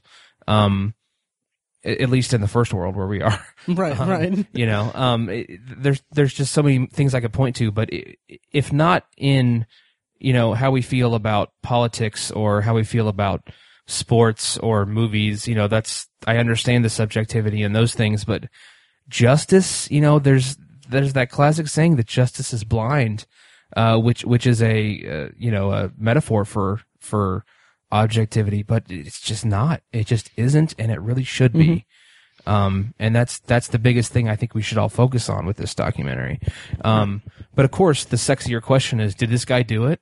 Right. Did he kill this girl? Uh, you know, I really don't know. I really don't know. There's so many other, so much other evidence that was left out of the documentary that I've Mhm. learned since. Um, I don't know if we're going to take time to go over that, but Let's just run I through it really quickly. Okay, just yeah. there was there was a few things that uh, I'll just I'll just briefly run through. yeah, good, that's a good Um, idea. Yeah, because so some of the stuff that uh, was left out of the documentary. First of all, that um, the story of of Steven as as a kid uh, burning the cat was presented to us as oh he just uh, the cat just jumped in the fire and or he was playing with him by the fire and it was just a dumb kid thing to do. Yeah, When in actuality, what had happened was that he had covered the cat in gasoline and threw him in the fireplace. a little more sadistic. Yeah, and uh yeah, and that that was uh, shocking to hear. Um Yeah, and then also that the that Teresa the victim had been to Steve's house before um a couple of times and that he once answered the door wearing just a towel and he had um that she didn't like going to his house um and that she told her boss that uh he creeped her out and that um Steven had gone to uh, extreme measures to kind of get her out there the last time. Yeah, um, like he he called and requested her specifically, and then um, I believe that he gave his sister's name and phone number in order to kind of lure her out there, Mhm. um, because they wouldn't accept it if if he did that. Or if he asked for her and they knew he was asking for, um, and then also he'd called her, um, using star sixty seven to hide his number on her phone, like two or three times before she went to his house. yeah. And so, like all of that, am I forgetting anything? Uh, well, there, there's allegations of uh, molesta- molesting his nephews. And Yeah. nieces. Um, there's that, and then there's the theory. Steven Avery's actual theory is that one of his brothers, Mhm. Charlie and Earl Avery, I believe are their names. Right, I don't remember the names, but they were in the Yeah. documentary Were they in there? uh, briefly. Yeah, Okay, they were. one of them was the one that was like he he deserves everything that's coming to him, or everything that he's Okay. got. Yeah, Yeah, I think Steven Avery's uh, theory is that one of them committed the crime Mhm. and planted everything on him uh, because they were jealous that he was going to get a multi-million dollar settlement from the county. Oh, that's interesting. Yeah, that's one of Huh. his theories. And one of those brothers was convicted of uh, um, um, sexual assault really. on women. Uh, he was he was a predatory person, basically. Jeez. Um, so that's Huh. that's pretty pretty bad evidence. Uh, yeah. Um, it kind of paints the Avery family in a darker light. Um,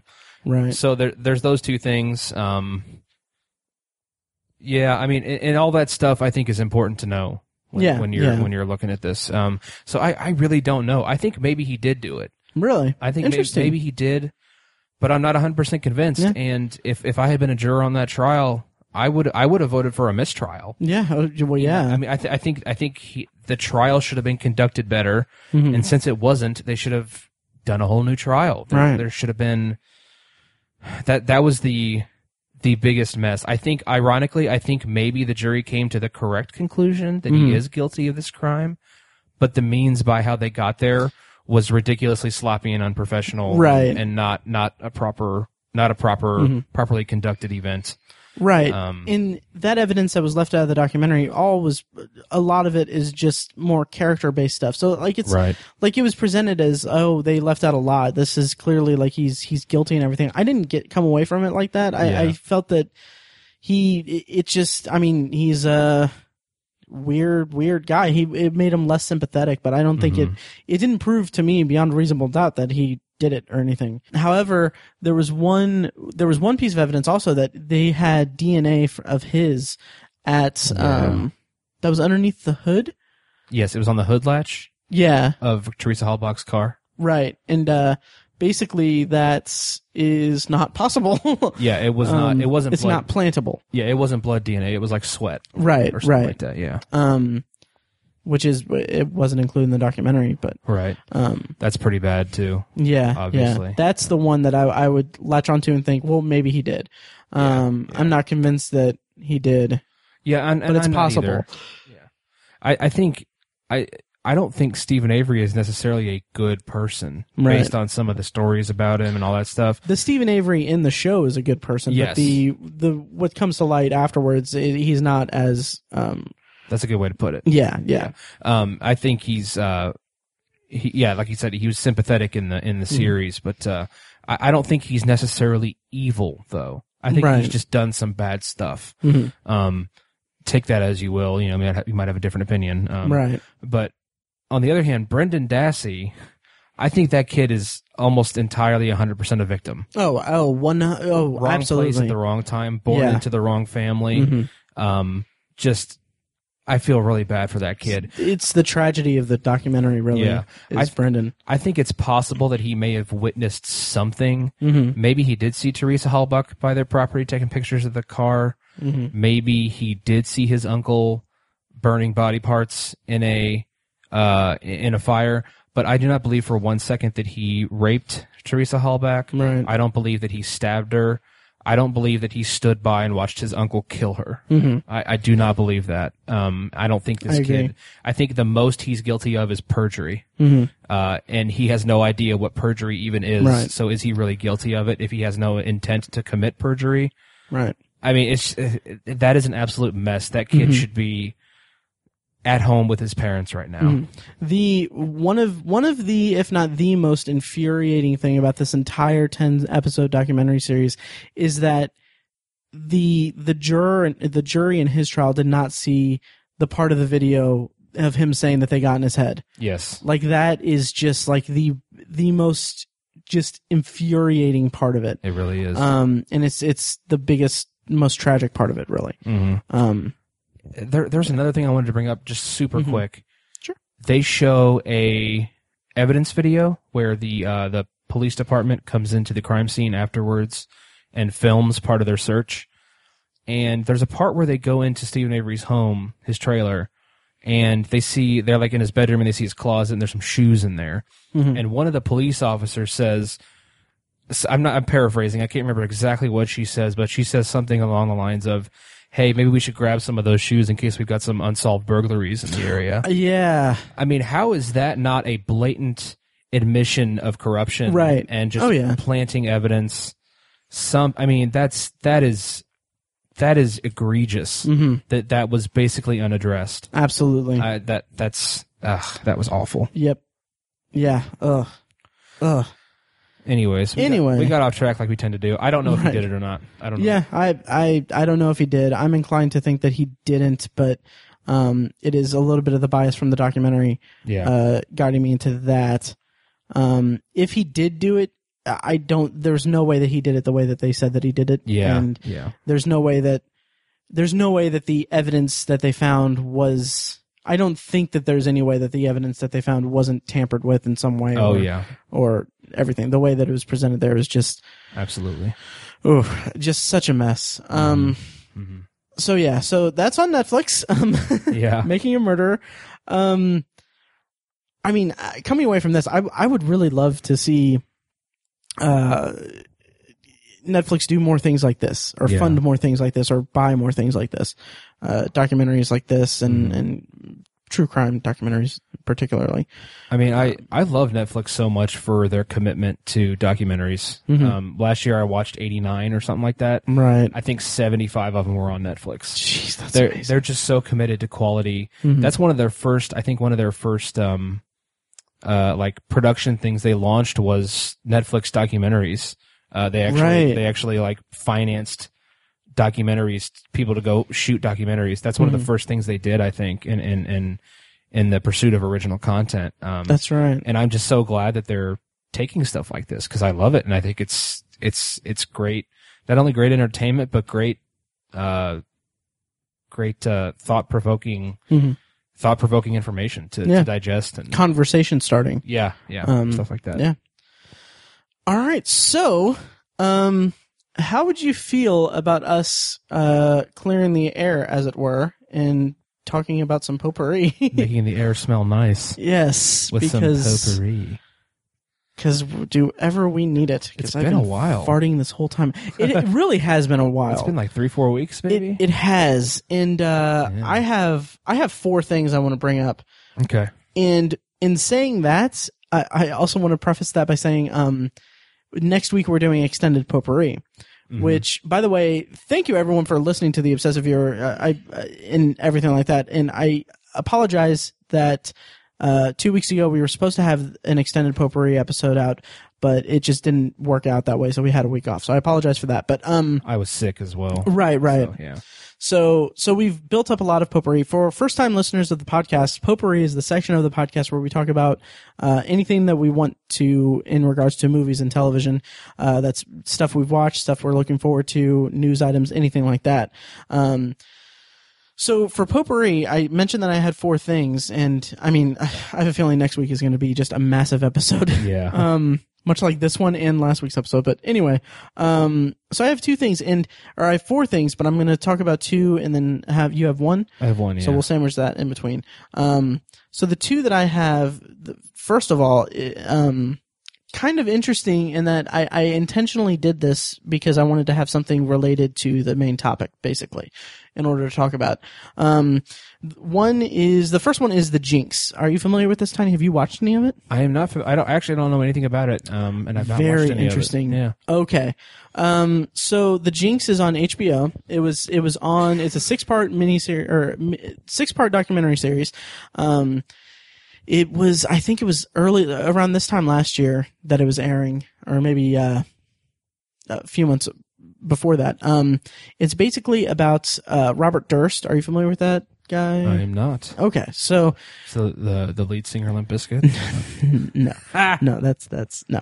Um, anyway, uh, so Robert Durst is the is the eldest son of um, a, a a real estate tycoon in New York who owns several uh, skyscrapers and stuff. okay. So he is in the 80s. His wife disappeared. Robert Durst's wife's disappeared, and it was heavily believed that he was um, involved with the disappearance and things like that. Um, there's a lot more to the story, but I'll I'll keep you in the dark for it. Um, please watch it. You will Okay. freaking get a lot out of this. Okay. So the whole documentary is that there's there's just a, a few instances where um, uh, death um, has occurred to people near him. Wow. Um, yeah, and so this filmmaker, um, I can't remember his name, and he's done a lot of a, a lot of stuff or a fair amount of stuff. But um, he made a movie about um, uh, d- about Robert Durst called All Good Things. You may have seen it on Netflix. okay. Uh, it's the cover is um, uh, uh, uh, oh my god, uh, um, Ryan Gosling. Ryan Gosling, Yeah. and uh, Kirsten Dunst. Okay. So, so like it, that movie is based on the Robert Durst, Durst story, Wow. Okay. and uh, so basically what happened was that movie came out in I think 2010, and then Robert Durst saw it and called the filmmaker and was like, "Hey, I would like to have a one-on-one interview with you in order to get my side of the story out there." Wow. Yeah, and uh, uh, and if you don't know anything about the story, like go like go and watch it. Like that should be what you do like as soon as you possibly can. Okay. Um, so basically, the the the series is is a really well constructed documentary where they go through all of this all of the stories and everything like that. They have a really interesting use of uh, reenactments that are really well handled. Uh, but I guess they got some flack because it's a little tasteless to show you know Yeah. reenactments of dead bodies. But I did, it didn't it didn't bother me or anything. But the the main thing about it is that this documentary series is so has so much has a few really incredible jaw dropping moments that you like it, it blew my mind like i Wow. it, it was insane what they got on on film for this and um i won't say what it was or anything like that but just just why it's it's amazing it's on hbo and hbo go and all that Nice. um, but also they the way that the way that Durst is presented, he's a very eccentric guy. He's very strange, and um, I was listening to a, a podcast review of it um, a while ago. Like it, it was funny because I, I remember hearing about this last year when I, when it was like more uh, culturally culturally relevant and Mhm. talked about on podcasts. And I remember one podcast in particular uh, referring to it as um, referring to seeing Robert Durst talk as what if extraterrestrials were real and they were talking to us? Like like it's that level of disconnect of um it, it's a surreal thing. Like uh, like i when watching it i felt like it was it was like watching an alien try to imitate a hu- human a human. And it was it's it's it's chilling. It's absolutely chilling and Huh. unnerving. Um like he has this weird tick and this very weird like tell where he blinks like aggressively after he says something that is pretty much anything he says Wow. and it's just it's and where it all leads is so watch it and we'll we'll talk about it i'm i'm dying to talk to you about it I'm honestly very intrigued. yeah, it's six episodes. I uh, I came home. I think it was uh Monday from work, and I watched all six episodes. Wow. Yeah, and like they're all like about fifty between th- like there's one episode that's like thirty five or thirty nine minutes, but the rest are between thir- it's between thirty nine and fifty minutes for each episode Okay. and I mean, I was, I was, it was riveting. It was absolutely riveting. Nice. Um, and much like making a murder, don't Google it if you're not aware Okay. of it because it's, it'll, it'll, it'll be very interesting to talk to you about it. nice. Um, that's the Jinx. It's on HBO and HBO Go and HBO Now and all that. Um, Okay. And then my second potpourri for this section is uh, the Thin Blue Line, which I actually just watched tonight. Um, it's from 1988. It's uh, Errol Morris's documentary about. Um, uh, it's it's an acclaimed document. It's an acclaimed documentary about um, a crime, a, a, a police officer that was murdered in um, uh, what year was it? 1976, I believe, Okay. and in Texas. And it's I I- I have to admit, I just I don't. It, it was really, it was really hard to. Um, or I didn't think it was very accessible. Really, um, Okay. it was just. It, I mean, it's a bunch of. It's a traditional documentary, also similar to the Jinx. It has reenactments uh, throughout it. Mm-hmm. And um, what was really jarring and and um, just just not conducive to a good experience watching it was that all the talking heads like there's no like title cards to s- identify who they are. Oh. It's not presented in a way that's uh, that's maybe I'm spoiled by like the Jinx and making a murderer Right. Right. because it's not constructed in a way that is conducive to a narrative format. So it's like you just you it from the from the opening, and I don't know if this is a signature of Errol Morris or not. I haven't seen any of his other stuff, but um, from the from the beginning, it's just like you see talking heads, and then you see the. It's like it's like they they're talking and they're talking to the subjects of it, not not identifying who they are or anything like that.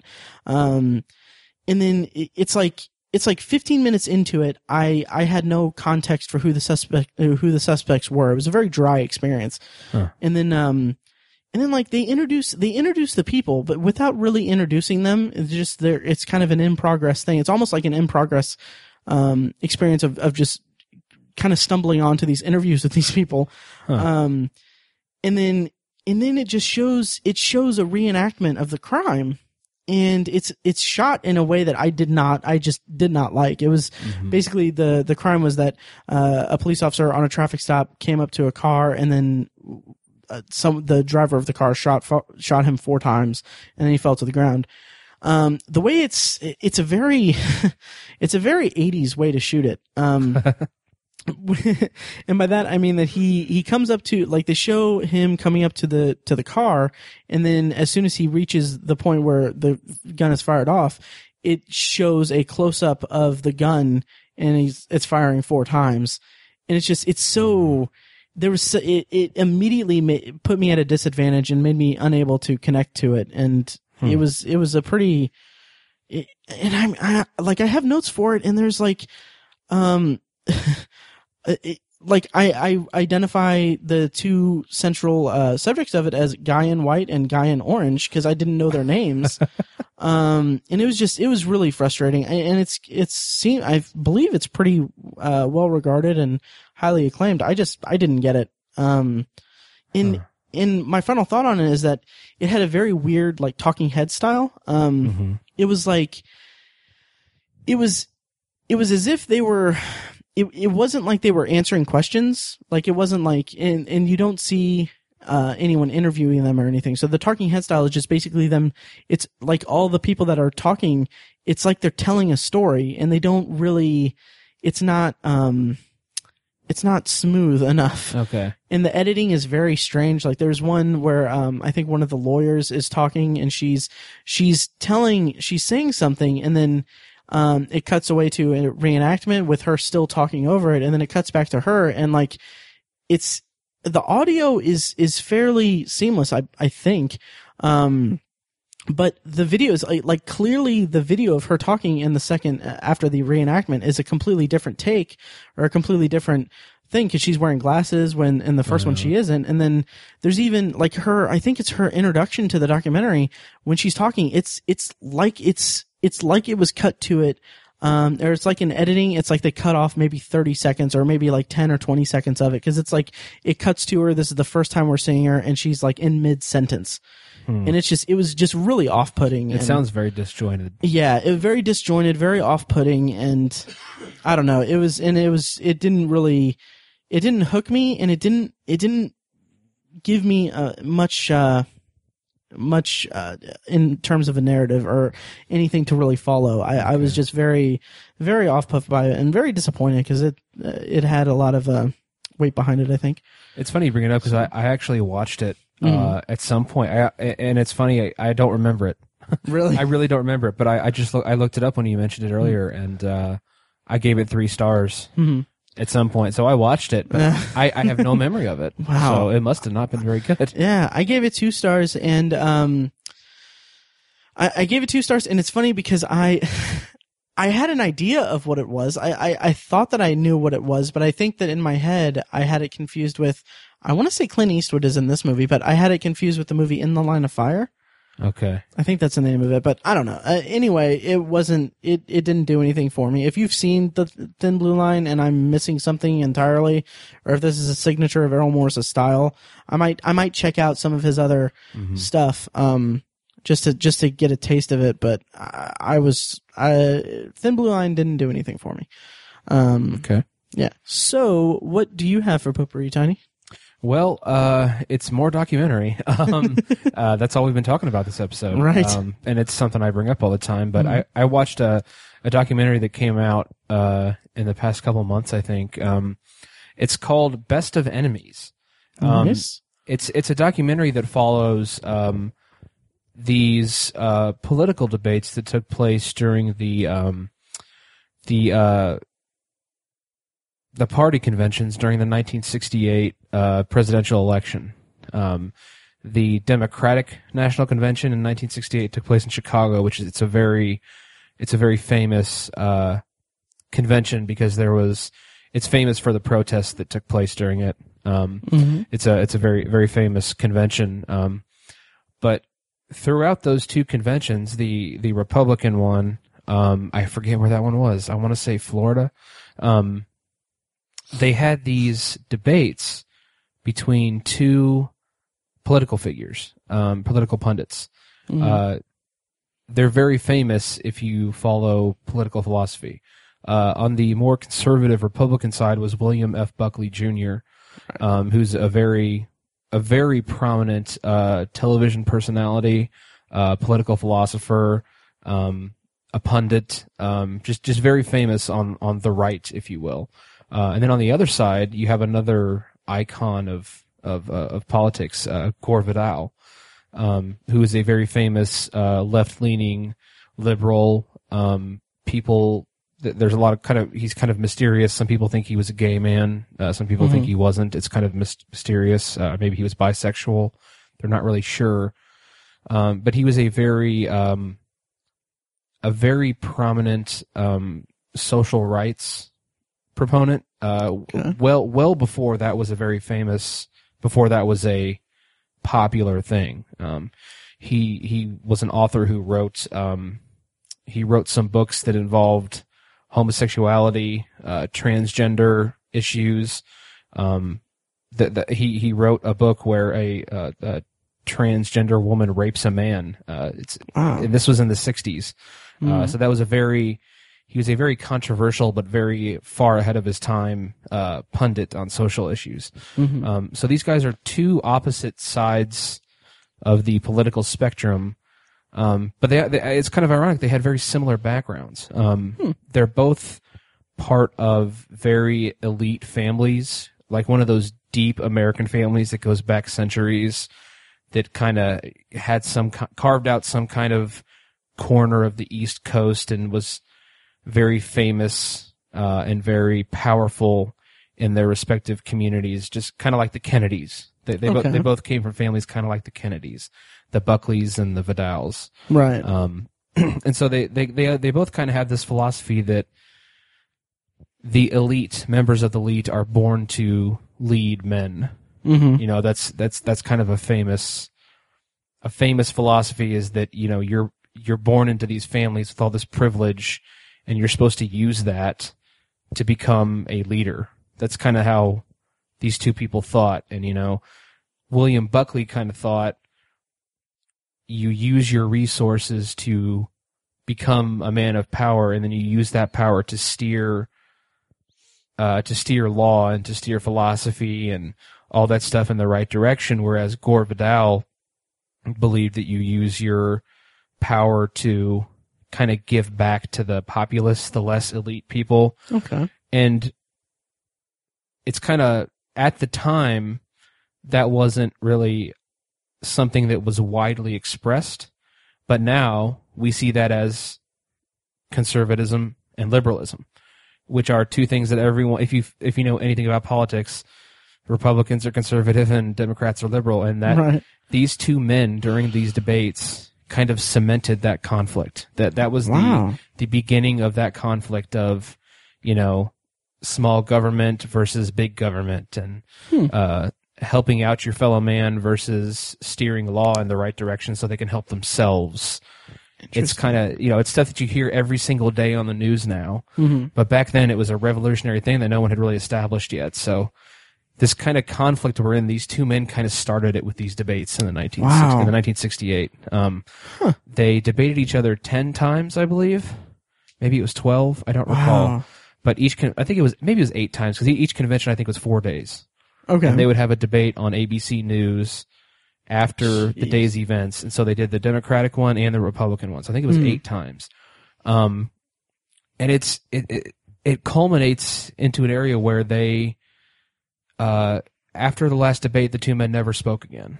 wow. And they absolutely despised one another. Wow. They hated each other on a personal level, on a philosophical level. And the thing is, they were, they are both, they were both, they've both since passed away, but they were both Mhm. just absolutely brilliant intellectual men Jeez. who understood their arguments so well and knew how to debate very well. Mhm. Uh, Gore Vidal was more, um, more oratory based, whereas William Buckley was more debate, uh, Mm-hmm. Okay. debate heavy. Um, like subject. subject, he knew how to attack. Gotcha. He knew how to dismantle arguments very well. Mhm. Uh, he knew how to use ad hominem attacks and different, different kinds of, uh, different kinds of tactics to, to bring someone down. Um, it was, it, they showed some of the debates, obviously, in this documentary. It was really Mhm. interesting to see how the two styles really got under the skin of their opposing their their opponent. Um, Right. uh, and it there there's something that happens in one of the debates that kind of haunted William F. Buckley for the rest of his life. Um, I don't want to spoil anything, but Right. um, the documentary was just so amazing. It was so cool. I, I never realized how important these debates were, hmm and I never I knew who William F. Buckley and Gore Vidal both were. Right. I've read some of Buckley's stuff. He's hilarious. He's he actually reminds me a lot of our friend Greg Lenz. Oh, Um, really? he, he's a lot like that, except a little more a little more. Uh, I don't know, proper, I guess. Uh huh. Um, no offense, Greg. Um, but it's it was just so fascinating to watch these two posh upper class guys, elitists, duke it out on national television. Um, and and, and the documentary is fantastic. They just they really dove into this, and it's this is this is a philosoph- philosophical debate that's raging in the fires of hell right now. It's just, it's just every every time you look about anything about politics, it's just there's so much fervor and vitriol, and and you could argue that the source of it is these eight debates between these two men. Um, it's just a really fascinating thing that I don't think a lot of people know much about. I I knew almost nothing about it. Um, so I was just really blown away by how monumental this was. Um, and the documentary covers it great. Uh, one of my idols is actually uh, interviewed in it, uh, Christopher Hitchens, Oh, uh, nice. who passed away a few years ago. Uh, he was uh, hearing him talk about it. I was like, he was talking about William F. Buckley like he's the greatest debater of all time. Jeez. And I was under the impression that Christopher Hitchens was the greatest debater of all time. So uh, it- it's it's just really it's such a it's such a unique event that so many people have never even heard of. hmm I'm really glad someone made a documentary about it so I can understand the importance of it. It's it's made me very intrigued to it's inspired me to go out and read some of their these two the philosophy of some of these two men. Mhm. I, I mean just per, I don't want to get political but personally I kind of fall in the middle of the two of them.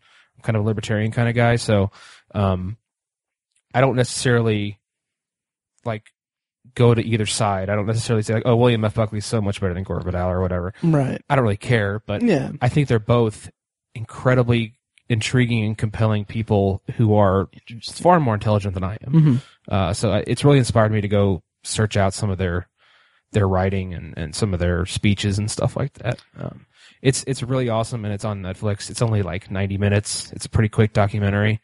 Um, it's really great.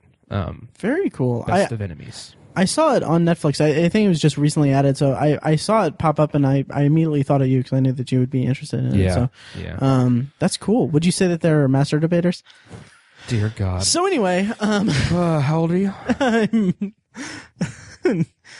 No comment. Um, so for my to to kind of round out potpourri uh here i okay so i made a pledge um, or i was challenged uh many many moons ago yeah. um back in ov 141 which was our food documentary episode um tiny chose at random from a bag and he he chose a a number from a piece of paper that basically told me that I needed to watch um, a certain number on my, in that case, it was my Hulu queue, uh, which was a documentary called Absinthe.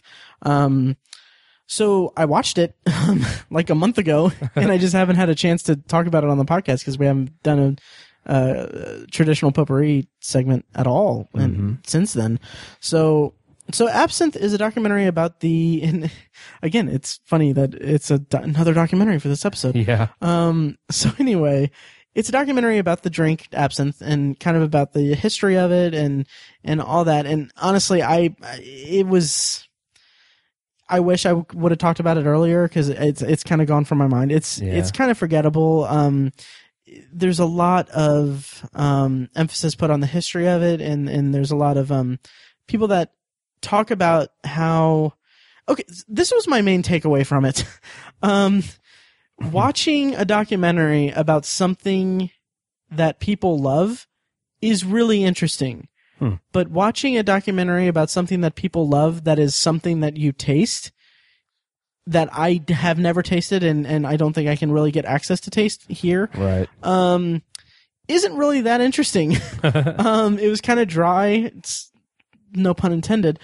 Um and some of it was a little not snobby but just kind of kind of just it, it wasn't really for me. They they were talking about how um probably the most interesting thing about it honestly is that the style in which they drink absinthe. I I always just assume you get a bottle and pour it in a glass and drink it and you're hmm you're going to have um uh, uh Hallucinations. hallucinations. That's Yeah. that was my that was my perspective of absinthe going into it. Um, it's not like that at all. And actually, I'm I'm doing a disservice to the actual documentary, and I'm kind of all over the place. But um, there's a moment in the documentary that talks about that how it was banned um, following a. Uh, uh, I can't remember the exact spec- specifics, but um, someone had, I, I think a guy had murdered his family or something, hmm and it like the media basically assumed or or they said one thing and then extrapolated it to where it was like oh absinthe made him murder his family so we're going to ban it Uh, okay. and and it was just basically a smear campaign against absinthe and Huh. it's not like that at all Okay. um it's just it's just a drink but um yeah so that that was one part of the documentary that I was somewhat interested in but um another part that uh, the, is the style the way in which they drink it basically they they pour it over sugar cubes? yeah Yeah, yeah, that's what I thought. and I thought that was just interesting um yeah, yeah, and that's that's a very like Eastern European, uh, Slavic right kind of thing to do that. Um, Mhm. Yeah, so that's I think that's kind of where absinthe hails from, or is Yeah. most popular over there. So yep that doesn't surprise me. yeah and it was you know it was a documentary about a drink that I've never drank and probably never will so I mean if you're into that it's check it out it's should still be on Hulu so absinthe doesn't actually have hallucinogenic properties. I don't believe so no Interesting. Okay, Yeah. Not that. Didn't know to the effect that it's been uh, colloquially believed or Okay. whatever. Um, good to know. yeah, and so finally, my uh, last bit of potpourri is was uh, on episode one forty two, which was um, our Creed review. Uh huh. We picked another thing for me to uh, review, and it happened to be Pontypool. It was on my Netflix queue, and Pontypool was a, a much more enjoyable experience for me from, uh, um, uh, other than absinthe was, uh, Mhm. basically it, it was a, uh, it, it was it's a it's a zombie movie but it's contained it's uh it's this this uh this radio DJ uh, doing a morning radio show is in his studio with his uh there was two people there's one is his producer and the other is um uh I think a technician or something Okay. um, or like an intern, or maybe not an intern, but um, kind of a fact checker or something like that. So Pontypool is a zombie movie in which the entire, pretty much the entire thing is localized to this studio. Interesting. Yeah, and um, I really, really, it, it- spoke to me, um, because I I kind of love the idea of, or in my head, I've romanticized the idea of the late night radio DJ, um. And this is just me, like, as a kid, I was a night owl and I would listen to the radio when, or I would, uh, go with my, uh, like uh, at, at some point or another my my family was down to like like one car we had one car and my mom had to pick up my dad at work or vice versa and they worked nights um or worked worked uh, they got off work late at night. So i would go with them to pick up the parent and i would hear just you know this is back in the days of radio and like people were talking on the radio at night and i'm like oh that's kind of the idea of someone sitting in a room talking into a microphone to just the ether and then taking calls and stuff was just something that I developed a, uh, I romanticized in my head a bit in my childhood. And that kind of, uh, it, it kind of, it kind of, it, it's, it's funny that now I do a podcast. Um, It's an unfortunately lost art for the most part, it is, I, I think, yeah. from a live perspective, anyways. Right. Yeah. Um, but anyway, so in, in that kind of aspect of the movie really spoke to my podcaster heart as well. Mhm. Um, so it's it's interesting. The the I don't have the name of the actor. I apologize, but the actor who is the DJ, I like. If anything else, his his radio voice in the show in the movie is like incredible. Like he has such a great presence in the movie, and it made it really easy to just just dive into it and everything. Um, and so so the entire movie's, you know, uh, the first the first two thirds are really really good, um, and in the as you get more information about what's going on, because it's basically he's finding out uh, through through um, some affiliates and, and stuff like that about this zombie outbreak that's happening outside of his walls, and um, as all the information comes out, it's it was really it was really interesting. It was it was it was something I was really along for the ride on. Um, and there's there's a few nice moments of kind of uh, levity and kind of dark humor too, because there's like um, the, there's there's a correspondent who's like the the morning um, uh, uh, uh, traffic guy who it's like he's in a helicopter and all that. So that's an interesting thing, but it's a low budget thing, so you don't see him. It's just all over the air um, in the in the station. But there's there's just little bits and pieces that come to light about him, and it's it's just like like there's like off the cuff remarks saying something about him and it's just it just kind of just completely shatters the idea of what of what this radio station is and what what not not to that degree but um to what he's doing uh, really. And it's it's just a nice bit of uh humor in in it. Um Okay. and it, it's just it's just a i don't know i can't oh the the actual zombies in it. Um i i won't give away much about them but i will say that the they're somewhat unlike any other zombies i've seen while also reminding me heavily of like one of my more um my one of my more favorite uh doctor who episodes actually. Um, i won't say which one but um it's just it's an inventive way an inventive spin on the zombie genre. Um yeah and i just i thought that it was just a, a really killer concept and uh yeah i just i, I thought that it was uh it didn't really it didn't really it didn't really end in a satisfying way for me but i i thought that the ride uh to that ending was was more than enough to make up for any shortcomings i had with the ending Nice. Yep.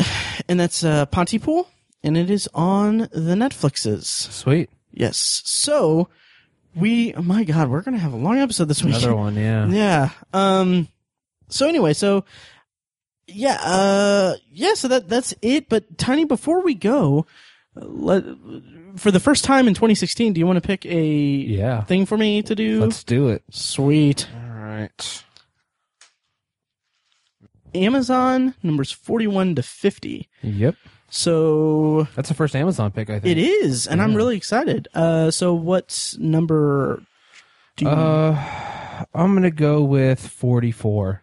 44. Since we're All currently right. being ruled by our 44th president. That's just random. That was that was very random. That didn't. I didn't mean that to sound so disdainful. All right. Well, I'm gonna go ahead and uh, count this. So, um, so number 44 on my um Amazon uh, Prime Instant Queue is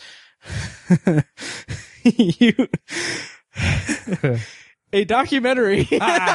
nice. It's called uh, Misery Loves Comedy. It's uh, it's it's directed by Kevin Pollak, and uh, basically here's here's the plot description from Amazon Prime. Are all comedians miserable? Kevin Pollak sits down with some of the most successful comics working today, including Tom Hanks, Jimmy Fallon, Amy Schumer, and Judd Apatow, to learn about what drives comedians to be funny. I am crazy excited for this, actually. Nice. Yeah. Um, I like Kevin Pollak. me too. Me too. Um, all right. So then that'll be on next. We'll open next week's episode with that, Okay. uh, which will be extended potpourri, which we have tons of. I at least have tons of stuff that uh, we're going to talk about. Mhm. Um, and then my cat is eating the paper. Um. So anyway, um, yeah, so yeah, that's that does it for us. Thanks for listening, and uh, once again, if you guys could, if you haven't already, uh, please go on iTunes and rate and review us. Um, you know, just just to help support us and all that. Um, yeah, and then also uh, have a good day. All right. Thanks for listening, guys. Thanks for listening, guys.